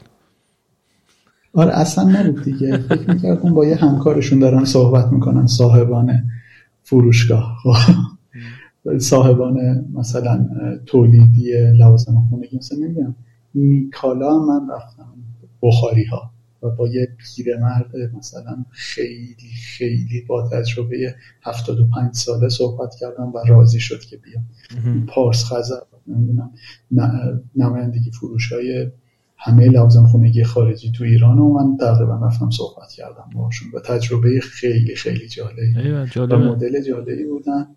آره و منم میتونستم باهاشون کلا دیالوگ برقرار کنم و راضی هم میشدم. خیلی ریت اومدنشون به نظرم خوب بود و درصد خوبی هم میتونستیم باشون ببندیم. مشکلمون چی بود؟ مشکلمون بود که این ما آدم استارتاپ ما آدم همچین مسئله‌ای نبود، خیلی بزرگ بود همچین چیزی. آره. و ما چون نمیخواستیم وارد خرید و فروش بشیم محکوم بود اون استارتاپ به شکست. خب کجا محکوم بود به شکست؟ جایی که مثلا با میلو رقیب سرسخت بود و دیجیکالا مثلا 95 بعد از ضرر مثلا روزانه 100 میلیون تومان وارد فروشگاه ها شد. یعنی سعی کرد پلتفرم بشه و با فروشگاه قرارداد ببنده. اونجا دیگه تقریبا تیر خلاصو زد به استارتاپ به نظر من. بعد منم اینو خب چون تو بازار بودم خیلی سریع متوجه شدم دیگه. تو بازار منظورم این که با بیزینس‌ها داشتم صحبت می‌کردم واسه مجموعه و اومدم گفتم که آقا این فایده نداره، بیاین یه کار دیگه بکنیم. اون موقع تیم شده بودیم. گفتم بیاین بریم سمت فروشگاه‌های اینستاگرامی و تلگرامی که بستر فروش ندارن، شیپینگ خاصی ندارن و اینا. ما میتونیم واسه اونا خلق ارزش کنیم. خب چون دیجیکالا هم با اونا قرارداد نمیبنده. آره. و مردم هم به راحتی نمیتونن به فروشگاه اینستاگرامی اعتماد کنن. بعد این پروسه خب من توی اون استارتاپ خیلی چیزا یاد گرفتم. همین مثلا الفبای استارتاپی به نظرم اونجا یاد گرفتم. میتونستم در مورد همه چی بخونم، میتونستم همه چی رو تست کنم، تو جلسه سرمایه گذاری برم، تو جلسه با بانک برم و یه چیزی وقتی تازه واردی توی این محیط، خب خیلی رابطه ساختن و کانکشن ساختن مهمه، برای اینکه بقیه بشناسنت، خب بقیه رو بشناسی، آدمایی که توی بیزینس‌های مختلف نقش کلیدی دارن و مثلا حتما باشون سلام علیک داشته باشی. ولی یه نکته‌ای هست، خب نباید کارت کانکشن ساختن باشه، ارزشی که تولید می‌کنی کانکشنات باشه. باید یه ارزش واسه خودت بسازی و کانکشن هم داشته باشی. این کانکشن ها نقش کاتالیزور رو بازی می‌کنن توی حرفت. به خودی خود ارزشی تولید نمی‌کنن. من ندیدم شرکت‌های خوب برن یکی رو استخدام کنن مثلا که فقط کانکشن داشته باشه. مثلا تو شرکت خودم در حال حاضر اینجوری نیست که فقط باید توانایی داشته باشی، کانکشن آپشنته. خب و منم توی اون دوره شروع به ساختن کانکشن‌های مختلف کردم. خب یه کار دیگه هم می‌کردم توی این دوره لیان. من 1 سال و 3 ماه توی لیان کار کردم، چون که درآمد نداشتم از لیان. همون موقع یه کسب و کار جانبی داشتم که باز مربوط به فرش بود و تابلو فرش به صورت عمده می‌فروختم به مغازه‌ها. این وقت کمتری ازم می‌گرفت. خب نسبت به فروشگاه درآمدش هم حالا تا جایی که وقت می‌ذاشتم بد نبود. و مثلا با مغازه‌های مختلف تو سطح تهران و کرج صحبت می‌کردم و اگه راضیشون می‌کردم یه سری تابلو فرش ماشین همراه با قاب براشون می‌فرستادم. خب بعد حالا چکم می‌گرفتم و باز اون چیزا بود، ولی دیگه خیلی کمتر شده بود دیگه درد سرش. و هر موقع نمی‌خواستم کار بکنم مسئله اینم، خب قطعش میکردم، درآمدم قطع میشد. من مثلا باز شنبه تا چهارشنبه دانشگاه بودم، بعد و فولیان وقت میذاشتم. دانشگاه که نبودم، همینجوری میرفتم امتحانا رو میدادم میومدم. و کسب و کار تو لیان بود و این که مثلا 7:30 صبح باید ما توی شرکت حاضر میبودیم دیگه. مثلا 6 بیدار میشدم فکر کنم اون موقع که برم به ترافیکم نخورم. تهرانم زندگی نمی‌کردم، هنوز با پدر مادرم زندگی می‌کردم. بعد میرفتم اونجا تا بعد از ظهر. بعد از ظهر برمیگشتم میرفتم حالا انبار، اگه تابلوی بعد آماده می‌کردیم و اینا آماده می‌کردم، یعنی آماده می‌کردم، تنها بودم و میفرستادم با ماشین در مغازه‌های مختلف. و بعدش هم حالا مثلا آخر هفته میرفتم چکار رو جمع می‌کردم و پولش رو جمع می‌کردم و اینا. و یه بازی یه چیزی داشتم، یه کسب و کار جانبی داشتم. و ولی خب خیلی بیشتر وقت می‌ذاشتم رو لیان و اون کار رو بیانگیزه که نه فقط سر این که پول در بیارم و خرج کنم انجام میدادم. بعد چون درآمدم به طور کلی خیلی کم شده بود، زیادم وقت میذاشتم رو لیان. کلا اینجوری بودم که مجبور شدم وارد دوره ریاضت اقتصادی بشم. خب و دیگه خیلی حواسم به خرج کردنم باشه و خیلی سخت بود بعد از دوره بلخرجیم توی فرش فروشی. خب بعد قشنگ وارد ریاضت اقتصادی شدم و مثلا حواسم به همه چی و اونم یه درس خوب داشت واسم، مثلا بودجه بندی و بودجه ریزی و مطالعه در مورد بودجه و چقدر خرج کنم و اینا رو اون موقع رفتم خوندم و خب در کل خیلی به هم کمک کرد.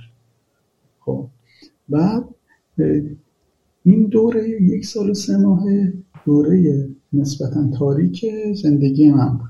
خب یه کسب و کاری داشتم که جدا شده بودم ازش، یه جای کار میکردم که پول نمیگرفتم.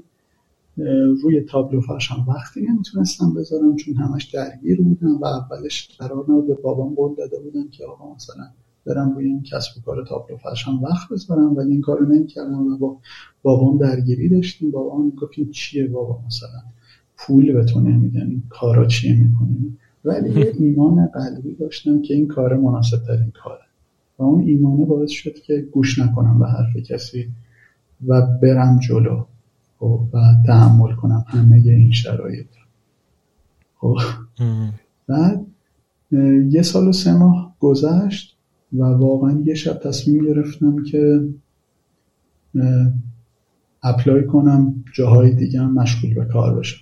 درسم هم مثلا همینجوری باز مونده بود، مثلا ترم 10 تموم شده و وارد ترم 11 شده بودم. به به اینجوری.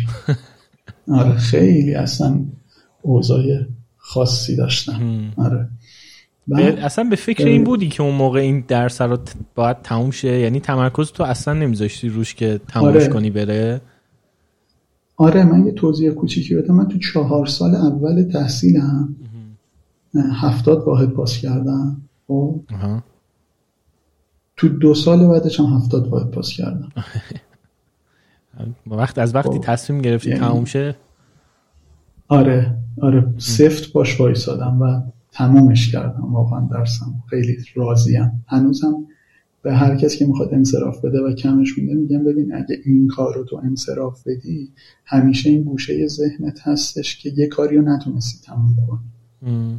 تو به هیچ دردی هم نمیخوره مدرکت، ولی برو تمومش کن صرفا واسه این که اینو جمعش کرده باشی و تمومش کرده باشی، چون درش که باز بشه کاری رو ناتموم بذاری همینجوری پشت سر هم دیگه واسه اهمیتی نداره. همش میگه بابا من شریف و انصراف دادم، دیگه این که چیزی نیست، همه کاراتو ناتمام میذاری.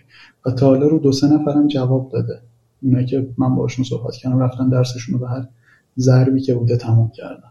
خب خیلی تاثیرگذاره این صحبت‌ها باهاشون، چون خودم تجربهش کردم. بعد آره کلا یه جای دیگه تصمیم گرفتم کافیه تو استارتاپ کار کردن، الان توانایی اینو دارم که برم یه شرکت بزرگ مصاحبه بدم و برم اون شرکت بزرگ کار کنم که این کارم کردم. فکر کنم 12 شب شروع کردم رزومه بنویسم، بعد رزومه هم نداشتم، لینکدین هم داغون بود و اصلا خالی نمیدونستم چی بنویسم و اینا. مثلا 1.5 دیگه تموم شد چون خیلی هم طولانی نبود، دنبال تمپلیت میگشتم، کلا 3 خط بود. خب مغازه دانشگاه شریف که هنوز دارم میخونم، یه چند تا چیزم رفتم، مثلا چند تا سرتیفیکیت کادر اجرایی ACM و مسابقات دیگه هم دارم. خب بعد اینو نوشتم و فرستادم به 4 تا شرکت و به بچه‌هایی که تو اون شرکت‌ها میشناختم پیام دادم که آقا من رزومه فرستادم. اونا هم گفتن ردیفه. ببین فقط دیجیکالا با هم تماس نگرفت. آره فقط دیجیکالا با هم تماس گرفت. آره بقیه تماس گرفتن، رفتم مصاحبه خیلی سنگینم. خب راستش دوست داشتم برم کافه بازار. خب دیگه کجا رو اسپانسر کافه بازار شرکت سحاب پرداز. بعد دیگه چیز کجا بود رفتم مصاحبه شرکت رهنما. آره خب بعد دیگه پگاه و چیزم ویراتک هم خودشون گفتن که بیا باهات صحبت کنی وقتی فهمیدم من میخوام کارم عوض کنم. خب ولی خودم 4 تا فرستادم فکر کنم. آره کافه بازار و سحاب و دیجیکالا و رهنما. بعد دوست داشتم که راستش ما اولم کافه بازار رو قبول بشم، ولی گفتن خیلی نیرویه غیر تک و کافه بازار سخت میگیره، خود مدیر عامل هم مصاحبه میکنه. و تا حالا چیز نشده، تا حالا اینجوری نبوده که کسی با تجربه تو بیاد این قبولش کنه. گفتم خب ردیفه دیگه، حالا تست میکنه. بعد من اصلا اولش هم تیم منابع انسانی شرکتم منو با رزومه ریجکت کرده بود، این رزومهش به درد نمیخوره، کاری نکرد. بعد حالا ما شروع کردیم بریم مصاحبه. این برام گفتم که آقا من دیگه کم کم دارم جدا میشم از مجموعه. گفتم خب ردیفه، دمت گرم تا همینجا بودی و اینا. خودشون هم تو دوره این بودن که برن همون سمت اون ایده فروشگاه اینستاگرامی، یعنی پیوت کنن کلا. بعد رفتم مصاحبه‌ای نسبتا خوبی هم بود. مسابقه کافه بازار 2 تا مصاحبه داشتم، یعنی قرار بود 3 تا مصاحبه داشته باشم. مصاحبه اولم برای پوزیشن مدیر توسعه تجاری با هم مصاحبه کردم. بعد اولین بار تیم لیدر نقشه و مسیریات داره، اون موقع اسمش هنوز گذاشته نشده، الان اسمش بلده و 4 میلیون هم نصب داره ولی اون موقع اصلا چیزی نبود، کلا 6 تا نیروی فنی بودن و من اولین آدم ویراتک بودم. به عنوان مدیر توسعه تجاری اومد با من مصاحبه کرد و قرار بود یه تسک بهم بده، بعد یه سوالی پرسید توی مصاحبه، بعد من اون سواله رو که جواب دادم کلا تسکم پرید، یعنی یه دونه از مراحل مصاحبه‌ام اسکیپ شد چون خیلی مثلا خفن جواب دادم به اون سواله و اینا. بعد مصاحبه دوم که پرید، مصاحبه سوم خود شخص مدیر عامل اومد و یه 2 ساعتی گپ زدیم. بعد مصاحبه رفتم که بچه‌ها رو ببینیم تو همون شرکت، گفتش که خیلی امید نداشته باش چون که تا حالا کسی اینجوری قبول نکرده مدیر عامل. بعد نمیدونم حالا میخواست منو آماده کنه برای ریجکشن یا هر چی ولی خب قبول شدم دیگه. مصاحبه‌های دیگه هم قبول شدم، یعنی اون جایی که رفتم مسابقه قبول شدم، ولی دوست داشتم برم کافه بازار. شهریور 96 اومدم و تو کافه بازار کارمون شروع کردم. توی مصاحبه من پرسید که آقا تو مثلا 5 سال دیگه کجایی؟ گفتم ببین من 5-6 سال در نظر داشتم که توی شرکت کارمندی کنم تا یاد بگیرم و بعدش برم سمت بیزینس خودم، سمت کسب و کار و شرکت خودم، و 5 سال دیگر حالا نمیدونم شاید یکم زیاد بشه ولی میدونم که نمیخوام تا آخر عمرم کارمند باشم، 5-6 سال به نظرم کافیه. بعد و با همینم خیلی حال کرده بودم چون دقیقاً میدونستم که میخوام چی کار کنم. آره. بعد تو مسابقه قبول شدم و اومدم کافه بازار و الان چقدر از شهریور تا الان میشه 2 سال و 7 ماه، 2 سال و 7 ماهه که کافه بازار دارم کارهای مربوط به استارتاپ رو میکنم.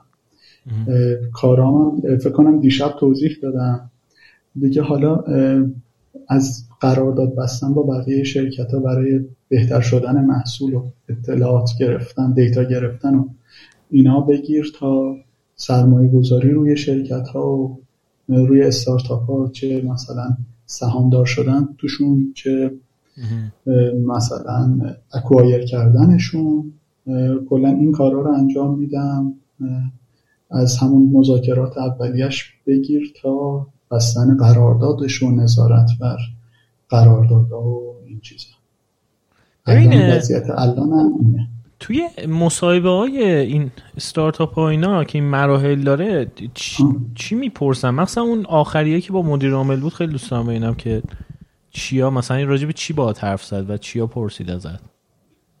ببین واسه من که اون موقع بی تجربه بودم میخواست ببینم من چجوری فکر میکنم. مثلا به من گفته بودن یه تخمینی بزن توی مصاحبه اول و بعد اون تخمینه رو زده بودم. مدیر عامل تخمینم خیلی خفن شده بود، تو اوردر 200 میلیون تومان قیمت یه چیزی من تخمین زدم و حساب کتاب کردم، با مثلا 1-2 میلیون تومان خطا در اومد و قیمت واقعیش در اومد، اون قیمتی که خریده بودن.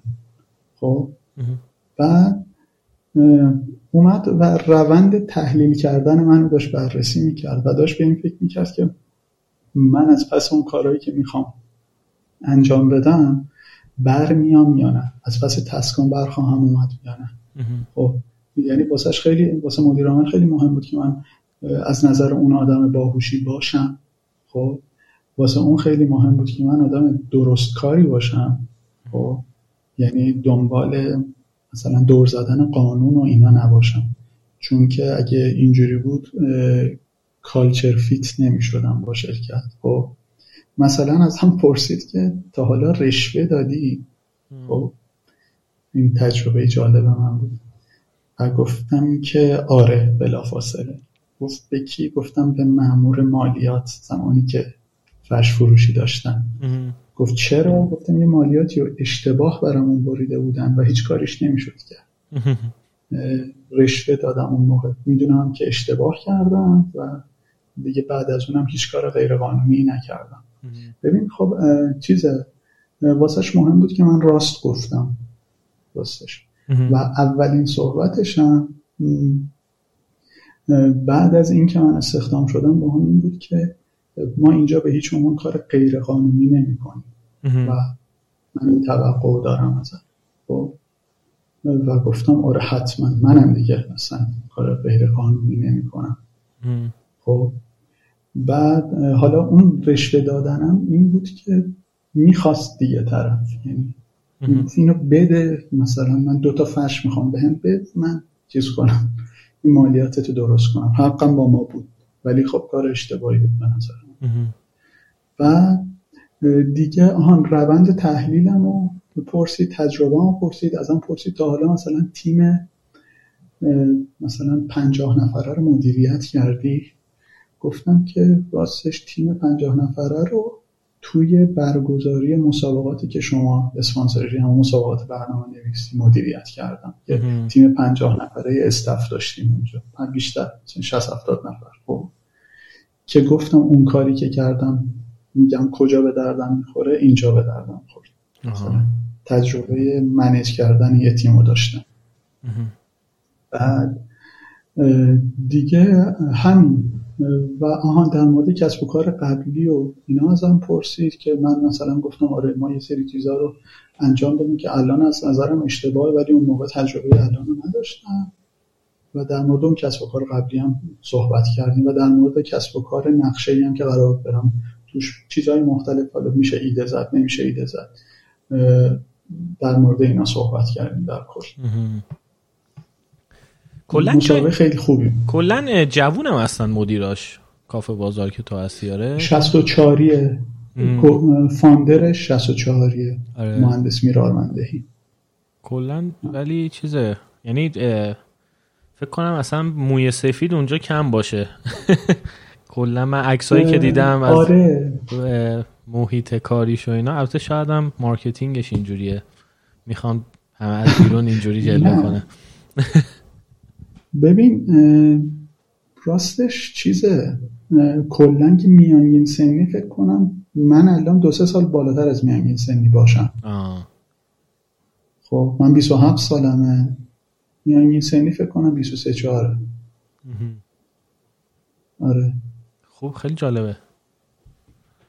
آره برای خودم که خیلی جالبه کلن. ولی قدمت اینجور چیزا 10 سال هم نیست تو ایران ها یعنی شرکت ها اینجوری. نه همون سال 90 بود دیگه فکر کنم سال 89-90 بود من که اومده بودم دانشگاه تازه مایکت و کافه بازار نسخه اولشون رو داده بودن که من میگفتن بچه های دانشکده ریاضی چیز رو انداختن کافه بازار رو انداختن بچه های دانشکده این ما چیز رو انداخته بودن مایکت رو انداخته بودن. حالا کی بودن اینایی که مایکت رو انداخته بودن؟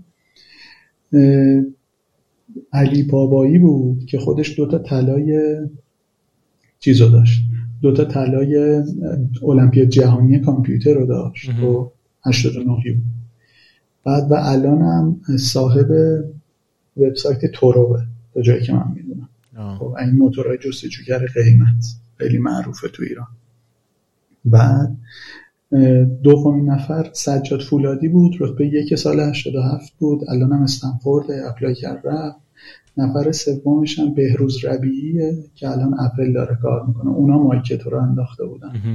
بعد مایکت فاندر شرکت حسین بود دیگه این شرکت این که پوز میذاره پوز وارد میکنه و پوز و اینا. بعد کلا تفاوت این 2 تا شرکت به نظرم از جایی رقم خورد که پرداخت موبایلی و کافه بازار تونست با یه بانکی به توافق برسه و اضافه کنه. یهو دیگه خیلی فاصله گرفت از حسین چون میتونستن پرداخت بکنن. جالبه. آره کافه بازار کلا هم جوش خیلی به شریف نزدیکه و من خیلی حال میکنم باهاش. بعد دیگه اخلاقامون خیلی اشتراکات خیلی زیادی داره به نظر من. مثلا شب اولی که اومدم توی لایوکست دیدم که مثلا خدا تعصبی هم هست، اونم تو لایوکست دیدم. علی بهمنی هم مثلا کافه بازار اوریگامیسته یا همچین چیزایی، خیلی کلا حال میده جو اونجا. آره من چند تا تونشون میشناسم، اگه بقیهشون هم مثل شما باشن خیلی شهر بازیه دیگه، جای خیلی حال میده، جای باحالی میشه کلا. آره آریا و تو بهم علی و مرزی و آره زیاد این خلاصه کلا میگم آره. چیز یعنی انقدر که شماها هم تعریف میکنین ازش، کلا با آریا هم که حرف میزنین تو نصف صحبتاش یه اشاره‌ای به کافه بازار میشه. آره آریام خیلی خوشحاله، آدم به سرش به کلش میزنه که بره رزومه پر کنه بفرسته واسه چیز. چرا که نه، تو رو خدا بیاین اونجا، خیلی حال میده دوره. من آرتیستم آخه، شما گیکا و چیزه، نه بیزنسی هم نه کامپیوتری هم، خدا رو شکر. بعد از 2.5 ساعت به من میگه گیک، بازم خیلی جالبه به نظر. نه گیک نیستی، کلی داشتم راجع به کافه بازاری حرف میزدم، کم و زیاد داره. خدا رو شکر منم آخه گیک هستم، منتها گیک نه به اون معنی که کامپیوتر رو، یعنی بحث چیز نه، نردم من، شاید گیک نیستم، نمیدونم فرق این دوتا چیه. حالا نمیدونم، گیک فکر کنم همون کامپیوتری باشه فقط، چیزی که تو ذهن من میاد، ولی نرد آدم یکی قفلیه رو چیزی. آره من نردم. پس ببین قفلی بودن خیلی مهمه ها. خب مثلا علی بهمنی قفلی روی اوریگامیه، یه جایی رو پیدا کرد از اونجا نفت در آورد. خب شاید هیچ کس دیگه نمیره، مثلا از شاید بقیه از قورباغه جلوتر نمیرفتن، ولی الان مثلا رفت نفت در آورده. این خاصیت قفلی بودن به نظر من تو محیط کار ما خیلی هست. خب قفلی میزنیم روی یه چیزی و میریم مثلا سعی میکنیم که ازش نفت در بیاریم. آدم اینجوری من زیاد دور و برم میبینم و این به نظرم خاصیت خیلی مهمیه. آره که یه جایی رو، حالا اصلا هر چیزی، قفلی بزنی و بری توشو در بیاری. آره من تقریبا تمام آدمایی که تو زندگیم دیدم و خوشم اومده ازشون، نرد یه چیزی بودن. آره. یعنی اصلا نمیتونم قبول کنم بعضی، یکی میپرسم مثلا چی سراغ چی هستی، چی و چی با چی حال چی چیزت میکنه، روشن میکنه چراغ تو. بعد هیچی نداشته باشه بگه، من میگم خب چقدر تو آدم بورینگی هستی، اگه میشه آدم هیچ چیزی چراغش رو روشن نکنه در هر حالتی. آره یه سری چیزا هست که آدما قفلی میشن روش، بعد اینجور آدما برای منم جذاب‌ترن واقعا. آره خیلی جذابن دیگه. فکر کنم همه مصاحبات با آدما با کسایی بوده که روی چیز قفلی هستن دیگه. آره فکر کنم آره این جذابیت برای همه فکر کنم هست، مگر اینکه کسی خودش قفلی نباشه. بعضیا اصلا کلا بی احساس و چیزن، بی ذوقن نسبت به همه چیز. حالا شاید کلمات درستی الان تو ذهنم نیومد استفاده کنم واسه این قضیه، ولی خیلی ها هم هستن که من ازشون میپرسم که تو چی، مثلا چی دوست داری تو زندگی، چیه که همیشه هر چقدر وقت بذاری سرش خسته نمیشی، یا دوست داری هر دقیقه راجبش بیشتر چیز بدونی، و میگه نمیدونم هیچی به نظرم، یعنی میگه نمیدونم در جواب همچین سوالی. من زیاد دیدم، ولی به نظرم جذابیت همین در کنار هم زندگی کردن همه نباید شاید قفلی باشه. این تفاوت خودش جذابه. ببین نمیدونم شاید آره نه اون که کاری ندارم، که نمیگم همه باید قفلی باشن، من میگم برای من آدمای جذاب، یعنی آدمایی که برام جذابن دور و برم میبینم خوشم میاد و حس میکنم که ببین مثلا همین علی بهمنی اگه قفلی اوریگامی نبود که من اصلا هیچ وقت برام جدا نمیشد از توی جمع آدمایی که علی آریا راجبشون حرف میزد. میدونی آره. این قفلی اوریگامی بودنه باعث شد که من یهو وسط حرفای آریا که 100 نفر رو اسم میبره راجبشون حرف میزنه یهو من بگم این کیه این علی بهمنی که گفتی، آها این چیه داستانش، اینو من بگو. که بعد شروع کرد بیشتر راجبش گفت. گفتم اینو میشه من تو پادکستم باهاش حرف بزنم. کلا هم فقط همینو راجبش میدونستم که این آدم قفلی اوریگامیه، هیچ چیز بیشتری ازش نمیدونستم. یا مثلا این که میبینم یکی مثلا مهندس داده است، میگم خب این قطعاً قفلیه، یه چیزی بوده که رفته مهندس داده شده.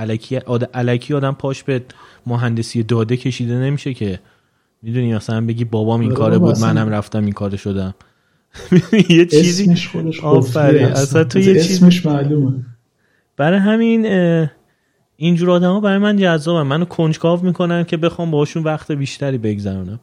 وقتی میام میشینی میگی مثلا من یا یکی رو میبینم که میگم مثلا قفلی چی هستی، میگه هیچی یا میگه نمیدونم، میگم خیلی خب تو پس چه جذابیتی الان، یعنی چیکار من بکنم؟ من شاید فقط من اینجوری ام، شاید هم یه سری آدما اینجوری هستن، یه سری آدما اینجوری نیستن. خیلی شخصی بود نظرم، به نظر من. ولی منم اینجوری ام، فکر کنم خیلی اینجوری باشن. آره چی میخواستم بگم؟ یه چیز دیگه هم میخواستم ازت بپرسم، این آخر کاری تو بیزنس دیولوپر شد کارت؟ آره آره. ولی اون چیزایی که توضیح دادی خورده در واقع نشون میداد که کارت کلن گسترده است، یعنی از این عنوان هاست که نمیدونستن چی بذارن یه عنوان بیزنس دیولوپر گذاشتن. آره ولی خیلی کارا میکنه آدمه، یعنی خیلی چیز نیستش. آره دیگه آب حوض میکشیم پیرزن خفه میکنه. ببین یه مسئله‌ای که هست خب اینه که محیط کار خوب تعریفش چیه؟ از نظر هر کسی متفاوت تعریفش. از نظر من اینه که چقدر دست تو رو باز میذارم برای اینکه کارهای جدید بکنی. خب و مثلا تو شرکت ما دست من رو باز گذاشتم برای اینکه کارهای جدید بکنم. خب یه نمونهش این بود که به فرصت اشتباه کردن مثلا دادن. خب من میخواستیم که دیتای نقشه خیابونای ایران رو درست کنیم. خب و تا قبل از نقشه ما تیم اپریشن به اون صورت نداشتیم توی شرکت. بعد من رفتم با یه شرکتی مثلا گفتم این قراردادی رو بندیم و نظر مدیر عامل این بود که ما آوتسورس کنیم اینو. خب چون ما شرکت تکنولوژییم نباید تمرکزمون رو روی اپریشن بذاریم، ما آدم اپریشن نیستیم. خب بعد من رفتم با یه شرکتی یه قراردادی ببندم، اول گفتم بیا این نمونه تستی انجام بدیم. تستمون اونجوری بود که ما یه ماشینی رو تجهیز کرده بودیم خب که راست و چپ و جلوش از خیابونا عکس می‌گیره. خب حالا سرچ هم بکنید ماشین‌های تصویربرداری بلد این کلا میاد، یکی دو تا مصاحبه هم از من میاد که توضیح میدم. اینا عکس برداری میکنن، بعد ما اطلاعات عکس ها رو استخراج میکنیم و به نقشه اضافه میکنیم. خب بعدش اینجوری شد که من رفتم با یه شرکتی قرارداد بستم، قرارداد ببندم اول، یعنی تو پروسه نوشتن قرارداد بودیم، دو نفر اومدن و اون کارا رو انجام بدم. بعد دیدم خیلی کیفیت کارشون پایینه، کلا هم قیمتشون خیلی زیاده. بعد رفتم به مدیر عامل گفتم که آقا من خودم میخوام استخدام کنم نیرو، و گفتش که نه این کارو نکنی، ما شرکت تکیم و نیروی اپریشن اصلا به این شرکت اصلا کلا فرق میکنه پروسش. فرق گفتم آقا من رفتم استخدام کنم پای خودم. بعد رفتم استخدام کردم. خب مصاحبه کردم خودم با راننده و اپراتور و اینا، تست گرفتم، بعد استخدام کردم، بعد نتیجه کارم خیلی خوب شد. یا مثلا می‌خواستیم تگ بزنیم، بعد اسکیل کردیم شد 7 تا ماشین این ماشینا. بعد می‌خواستیم تگ بزنیم عکس‌ها رو، احتیاج به اپراتور داشتیم. بعد من فهمیدم که یه دفتری داریم تو منطقه آزاد انزلی و گفتم آقا بریم اونجا نیروهای اپریشن رو بگیم. دانشگاه‌های خوبی داره گیلان، و بریم اونجا بگیریم اینو. بعد گفتن نه نمیدونیم چی میشه و اینا. دوباره مخالفه، گفتم آقا من میرم انجامش میدم. دوباره رفتم مثلا اونجا 30 تا نیرو گرفتیم. خب این خیلی باعث میشه که تجربه‌های جدیدی برای من به عنوان کارمند رقم بخوره دیگه. آره. من دارم یه سری تجربه ها رو با بودجه سازمان انجام میدم و سازمان این اعتماد به من داره که اگه حالا جایی هم اشتباه کردیم اوکیه دیگه. خب خیلی باعث رشد میشه به نظرم باعث کاریات گرفتن میشه. خب و بعداً هم حالا هر جا خودم بخوام برم و اگه شرکت خودم رو داشته باشم بعداً این تجربه مسلماً به درد من میخوره دیگه، چون باگاش در اومده. یا اینکه چیزی که هست اینه که من خیلی الان به این فکر میکنم که میتونم در آینده نچندان دور کارآفرین درون سازمانی باشم، یعنی یه محصول جدیدی رو به سازمانم پیشنهاد بدم و توی سازمان دیولپش کنیم. کار اتفاقی که تو گوگل زیاد میفته. آره جالبه. آره خیلی جالبه. و چیزی که هست اینه که توی این مدت من مهمترین چیزی که من نظرم یاد گرفتن بوده. خب اگه کاریو بلد نباشم الان میدونم چجوری یاد بگیرم، میتونم راهشو پیدا کنم که اون کار رو سریع یاد بگیرم و با کیفیت خوبی یاد بگیرم و این به نظرم خیلی چیز مهمیه. برای همین الان ادامه تحصیل نمیدم و MBA نمیخونم. آره. خب چون که به نظرم چیزایی که تو MBA میگن و میتونم خودم بیرون با سرعت بیشتری یاد بگیرم و درسایی که به دردم نمیخوره رو پاس نکنم. شقایق میپرسه که صحبت نمیکنم چرا؟ صدام گرفته. آها صدات گرفت. آخه ببخشید. من اگه در حالت عادی بود و تو می اومدی پیشم برای ضبط بهت چایی میدادم که صدات نگیره، ولی الان من چای خوردم ولی به باز شدنش کمک. حالا هر از چنگایی یه قلوب آب میخورم یه ذره بهتر میشه، دوباره تبدیل به این چیزا میشه. شدم این تیم چیز لیدرای ورزشگاه هستن، داد میزنن بعد یه مدت صدا ندارن، از یه وایسی پایین‌تر دیگه صدا ندارن، اونجوری شدن. آره خیلی خوب، زیاد کشش نمیدیم دیگه. نه چاکری. حالا کی میخواستم بیان رو خط؟ چرا میارمشون. کی میخوای بیزنس خودتو را بندازی؟ هر موقع به این نتیجه برسم که وقتشه. راستش ایدهشو داری؟ تایم خاصی. ببین ایده پیدا میشه، مهم اینه، مهم توانایی اجرای خوبه به نظر من الان بعد این چند سال. خب ببین ایده‌ای که لیان داشت خب خیلی جلوتر از زمان خودش بود، سال 93، ولی بچه‌ها چون جای کارمندی نکرده بودن نتونستن خوب اجراش کنن.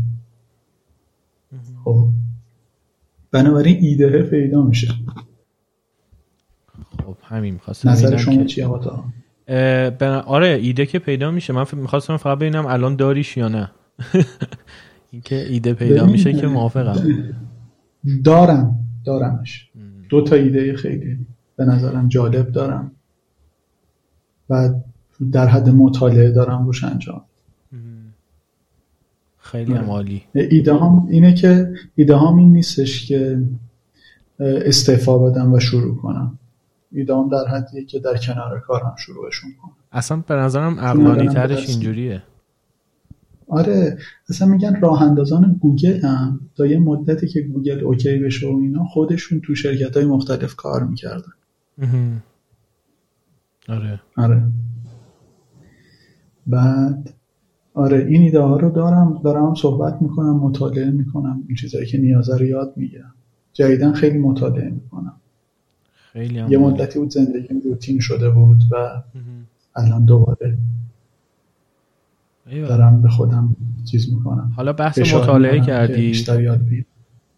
شقایق پرسیده که توی چت لایوکست پرسیده که میشه سورس خوب معرفی کنی واسه بحث بیزنس دیولپمنت، کتاب، سایت، هر چی. ببین مقالات HBR کتابم شده، خیلی چیزای خوبیه. هاروارد بیزنس ریویو میشه. آره HBR. آره هاروارد. اونا ترجمه میشه به فارسی یا نشر هنوز داره ترجمه هاشو میخونم. آها. آره من خودم ترجمه هاشو میخونم. مثلا من درباره خود و درباره تیم، درباره مدیریت خود، درباره مدیریت تیم رو خوندم، خیلی چیزای ردیفی بود. خب کتاب کلی برای اینکه کلا با محصول و بیزینس دیولپمنت آشنا بشید. کتابای نشر آریانا قلم کلا کتاباییه که من بهش کردیت میدم، خیلی کتابای خوبیه. یا کتابای معروف رو ترجمه میکنن یا اینکه آدمای خفن مینویسنش. ببین برای بیزینس دیولپمنت به نظر من باید با اعداد رفیق باشی، خب نه فرمولای سنگین ریاضی و بلد باشی، بلکه اینکه بدونی آقا مثلا یه دید اقتصادی کلی داشته باشی، تورم چیه، نرخ تنزیل چیه، نمیدونم بودجه ریزی چیه، بعد نمیدونم یه ترازنامه چیه، خب یه دانش کلی نسبت به این داشته باشی به نظر من خیلی کمک کننده است. باید بدونی عدد چیه، خب یعنی مثلا 1 میلیارد تومان چقدره، یعنی باید بهش دید داشته باشی. با اعداد باید رابطت خوب باشه برای بیزینس دیولپمنت. خب من خب از زمانی که توی مغازه بودم با اعداد سر و کار داشتم، خود به خود خوب شدم، ولی لازم نبودم و راه بلند برم. مثلا 5 سال کار کنم تا با اعداد خوب بشم. مثلا 2 تا کتاب بخونید میتونید با اعداد خوب بشید. الان برای اینکه من یه ذره چیز کنم، باز موضوعاتی که تو ذهنم هست و دسته‌بندی کنم و چیزایی که بلد هستم و بتونم مرتب کنم. الان دارم باز یه کتاب مالی میخونم، بذار من اسمشو بیارم بهتون بگم. کیفم تا تو اسم اونو میاری من 2 تا پادکست معرفی کنم. یکی پادکست مسترز آف سکیل. مسترز آف سکیل آقای چیزه رید هافمنه که کوفاندر لینکدینه، اینو راه انداخته و بعد میره با فاوندرها و سی ای او ها و بعضی وقتا سی اف او های یا حتی سی ام او کمپانی های مختلف، خیلی کمپانی های بزرگ، یعنی در حد توییتر و فیسبوک و یاهو و نمیدونم دیگه چی، نتفلیکس و اینا، میره صحبت میکنه و در مورد اینکه چجوری بیزنسشون راه انداختن و چجوری مهمتر از اون چجوری رشدش دادن. چون به اینا میگن مستر آف سکیل دیگه، اینا که کارشون فقط فاوندر خوبی نبودن، تونستن سکیل بدن، تونستن گسترش بدن سازمانشون رو. این پادکست مسترز آف سکیل رو به نظرم کسی علاقه داره گوش بده. یه پادکست دیگه هم هست که من فکر نمی‌کردم اینقدر آموزنده باشه ولی خیلی آموزنده است، اسمش از بیزنس وارز. بیزنس وارز آره بیزنس وارز خیلی معروفه. آره خیلی هم معروفه، خیلی هم میگم من فکر می‌کردم قراره داستان بشنوم و اینا، ولی دیدم نه خیلی آموزنده است واقعا، چون داری تجربه نه میشنوی. آره کامل تجربه است، یعنی مستنده. بیزنس وارز مثلا داره میگه که شرکت‌های خفن چجوری با هم رقابت میکنن، مثلا دقیقا. آدیداس با نایکی، بعد پپسی با کوکاکولا، یکیش در مورد مکدونالد و برگر کینگ، یکیش در مورد رقبای بزرگ و... دیگه آره رقبای بزرگ، اینایی که دشمنن واقعا. خیلی منم خیلی پیشنهادش میکنم. آره اینایی که واقعا دشمنن.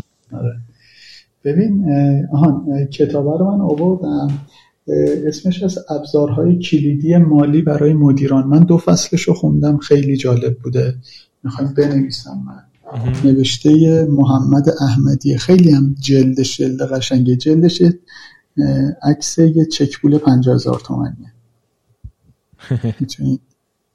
آره بذار من بنویسمش. آره تو هم بنویسین و برای چت منم لینکشو اگه برای من بفرستی من توی توضیحات پادکستم میذارم بعدن. آره میفرستم. کلا انتشارات آریانا قلم خیلی انتشارات خوبی، کتاب‌های بیزینسی خیلی خوبی هم منتشر میکنه. یک سگمنت بیزینس دیولپر رو، مدیر محصول و آدمای مدیر رو در نظر گرفته و چیز میکنه دیگه و واسه اونا انگار میفرسته. مثلا میکروبوک داره که اسمش هست، اسم مجموعش هست کتاب همراه مدیران. خب این چند تا از اینا رو خوندم. الان آخرین چیزی که امروز تموم شد کتاب تصمیم گیریش بود. حالا کتاب هدف گذاری هم داره، فکر کنم 12 تا هدف گذاری داره، تفکر استراتژیک داره که من خوندم خیلی به دردم خورد و علاقه‌مند شدم. ذهن استراتژیست رو الان خریدم و میخوام بخونم. لین استارتاپ رو بخونید حتما، خب خیلی کتاب خوبیه. یه بار دیگه بگو. چیزم شده لین استارتاپ، نوپای ناب به فارسی ترجمه شده. آها. خب صدات یکم چیز شده، شفاف نیستش. چی شده؟ کلا امشب صندورگه شده. آره صدات خیلی شفاف نبود کلا امشب. نمیدونم هندسفریت یا آخه همون یکی که همیشه استفاده میکنم. آه خب. آره نمیدونم، شاید صدای خودم شفاف نه. آخه من بعد از ظهرم خیلی جلسه داشتم پشتم. نه صدات خوبه. آره. آره خدا رو شکر. ببخشید دیگه بزرگی خودت. آره. تو پادکست استارتاپ هم گوش دادی؟ نه گوش ندادم. من پادکست در کل خیلی کم گوش دادم. خب به نظرم اینو تو برنامهات بذار، چون یه عالمه در واقع فکر کن یه معدن اطلاعاتیه که تا حالا بهش دسترسی نداشتی و یعنی کتاب خودش خیلی با ارزشه، ولی تو دنیای الان دیگه فقط اطلاعات مهم تو کتاب نیست، خیلیاش تو پادکست ها هستش که هیچ وقت چاپ هم نمیشن. آره قبول دارم. الکس بلومبرگ که چیز داره، پادکست استارتاپو داره، این یه استارتاپی میخواست راه بندازه به اسم گیملت مدیا که یک در واقع نتورک ساخت پادکست خودش، یعنی اولین نتورک بود اگه اشتباه نه اولی نبود هیچی، ولی اولی بودش که خیلی موفق شد. سپاتیفای الان 250 میلیون دلار یا 500 میلیون دلار خریدش، یعنی خیلی با ارزشه. بعد این الکس بلومبرگ خیلی جالبیش این بودش که این از اولین موقعی که ایده ستارتاپش به ذهنش رسید شروع کرد ریکورد کردن همه چی با میکروفون، یعنی این لحظه‌ای که ایدهشو به خانومش میگه، به همسرش میگه، همسرش بهش میخنده، اصلا صدای خنده زنشو سیف کرده، ضبط کرده.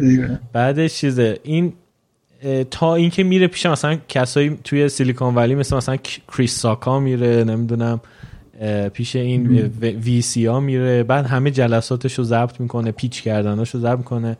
بعد تمام مراحل مختلف این استارتاپی که راه انداخته تبدیل به یه پادکست کرده به اسم استارتاپ. اینم باز خیلی جالبه. حتما آره. به نظرم حال کنی اگه اینم گوش بدی. کلا جذابه. آره. کسی نخوام چیز بد معرفی نکرد. آره هر چی معرفی کردی من خیلی کیف کردم.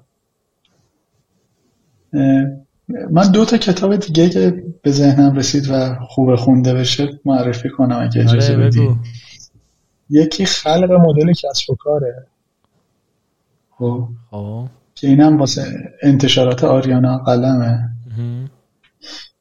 بعد یکی هم خلق ارزش پیشنهادیه که اینم واسه انتشارات آریانا قلمه. آره ایوه اینم به نظرم خیلی جذابه. آره مرسی که اینا رو هم معرفی کردی. مخلصی. چیزم میتونم چیزاشون هم برات بفرستم.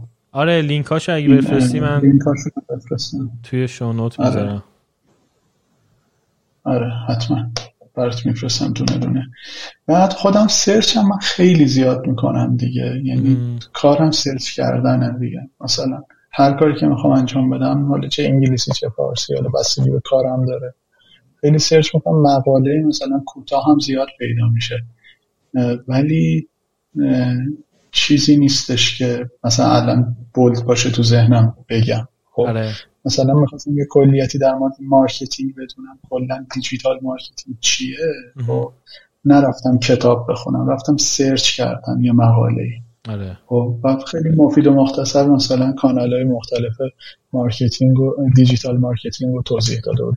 خیلی چون نمیخواستم عمیق بشم، نمیخواستم کار دیجیتال مارکتینگ بکنم، میخواستم با دیجیتال مارکتر صحبت کنم. بعد با افراد مختلف هم من خیلی زیاد حرف میزنم روی کسب و کارهای مختلف. این خیلی مهمه. میتونم هر جا بتونم مشاوره میدم، مثلا حالا رایگان پولی هر چی که شد مهم نیست، فقط چون واسه خودم یه جاییه که میتونم مغزم رو قلقلک بدم و فکر کنم. مثلا روتین نیست، یه مسئله جدیدی که بهم میگم مثلا روتین نیست و دوباره شروع میکنم سرچ کنم تعریف برنامه واسه خودم خیلی جذابه که انجامش بدم. مثلا یه پروژه راه آهن جمهوری اسلامی داشت و میخواست مثل مترو کارتی کنه. خب اونا چیز شدم، اونا برام جذاب بود، رفتم شروع کردم از سایت وزارت راهو شخم بزن، نمیدونم با این و حرف بزن فلان و اینا تا بفهمم کلش چقدر خرج داره و چه ریسکایی داره و اینا. بعد پیشنهاد رو بهشون دادیم، مثلا یکی از طریق یکی از دوستان، رایگانم بود، چیزی ندارم، مثلا پولی به هم ندادن بابتش، ولی چون واسه خودم جذاب بود مثلا شبا درگیرش بودم. جالبه. دمت گرم حسین. چاکریم برون شامل. مخلص. خدا تو چت نوشته حسین تو کی بودی؟ آخه خداییش اصلا بهم نمیاد. آره. من فقط تو شرکت میگم و میخندم. رادیونیست رو میتونین توی همه اپ‌های پادکست بشنوین، کست باکس، پاکت کست، اپل پادکست، گوگل پادکست، خلاصه هر جایی که پادکست هست ما هم اونجا میتونیم شنیده بشیم. اسپاتیفای هم هستیم، گفتم اسپاتیفای رو نمیدونم. توی کست باکس حتما کامنت بذارین برامون، توی پادبین هم فکر کنم بشه کامنت گذاشت، یادتون نره. اگرم تو اپل پادکست گوش میدین روی iOS اونجا هم میتونین ریویو بنویسین، خیلی اهمیت داره این قضیه. اگر که حال کردین حتما این چیز برامون بنویسین، دستتون نرد نکنه. وبسایتمون هست radionistpod.com و اینستاگراممون @radionist سر هم دیگه، کانال تلگراممون @radionist سر هم دوباره @radionist. توی توییتر هم radio_nist.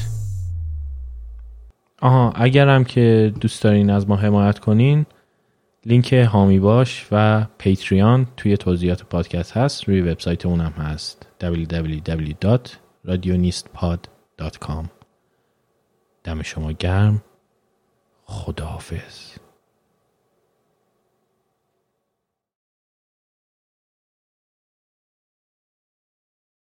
خلاصه که مرسی امید، تو اگه گرم شدیم بیشتر از هم گرم شدیم خیلی گرمی، الان عرق داری میریزی. آره خیلی خوب امید، مرسی. من تو رو قطع میکنم. آره فقط یه چیزی تاها، یه جوری ضبطش کن که بعدم بتونی آپلودش کنی، یعنی اون مدلی برو صحبت کن لطفا. آره مرسی که گفتی. آره یعنی اینو فکر میکنم خواسته خیلی از بچه‌ها باشه. اوکی بچه‌ها دمتون گرم، مخلصیم. این بار من مرسی امید قطعش کردی دوباره، با دستم خورد به خدا دستم خورد. آقا تاها این بهینه سازی که تو قطع کردن صدای امید میکنی که مثلا یه لحظه هم تلف نشه، واقعا ژاپنی‌ها میتونن ازش برق تولید کنن.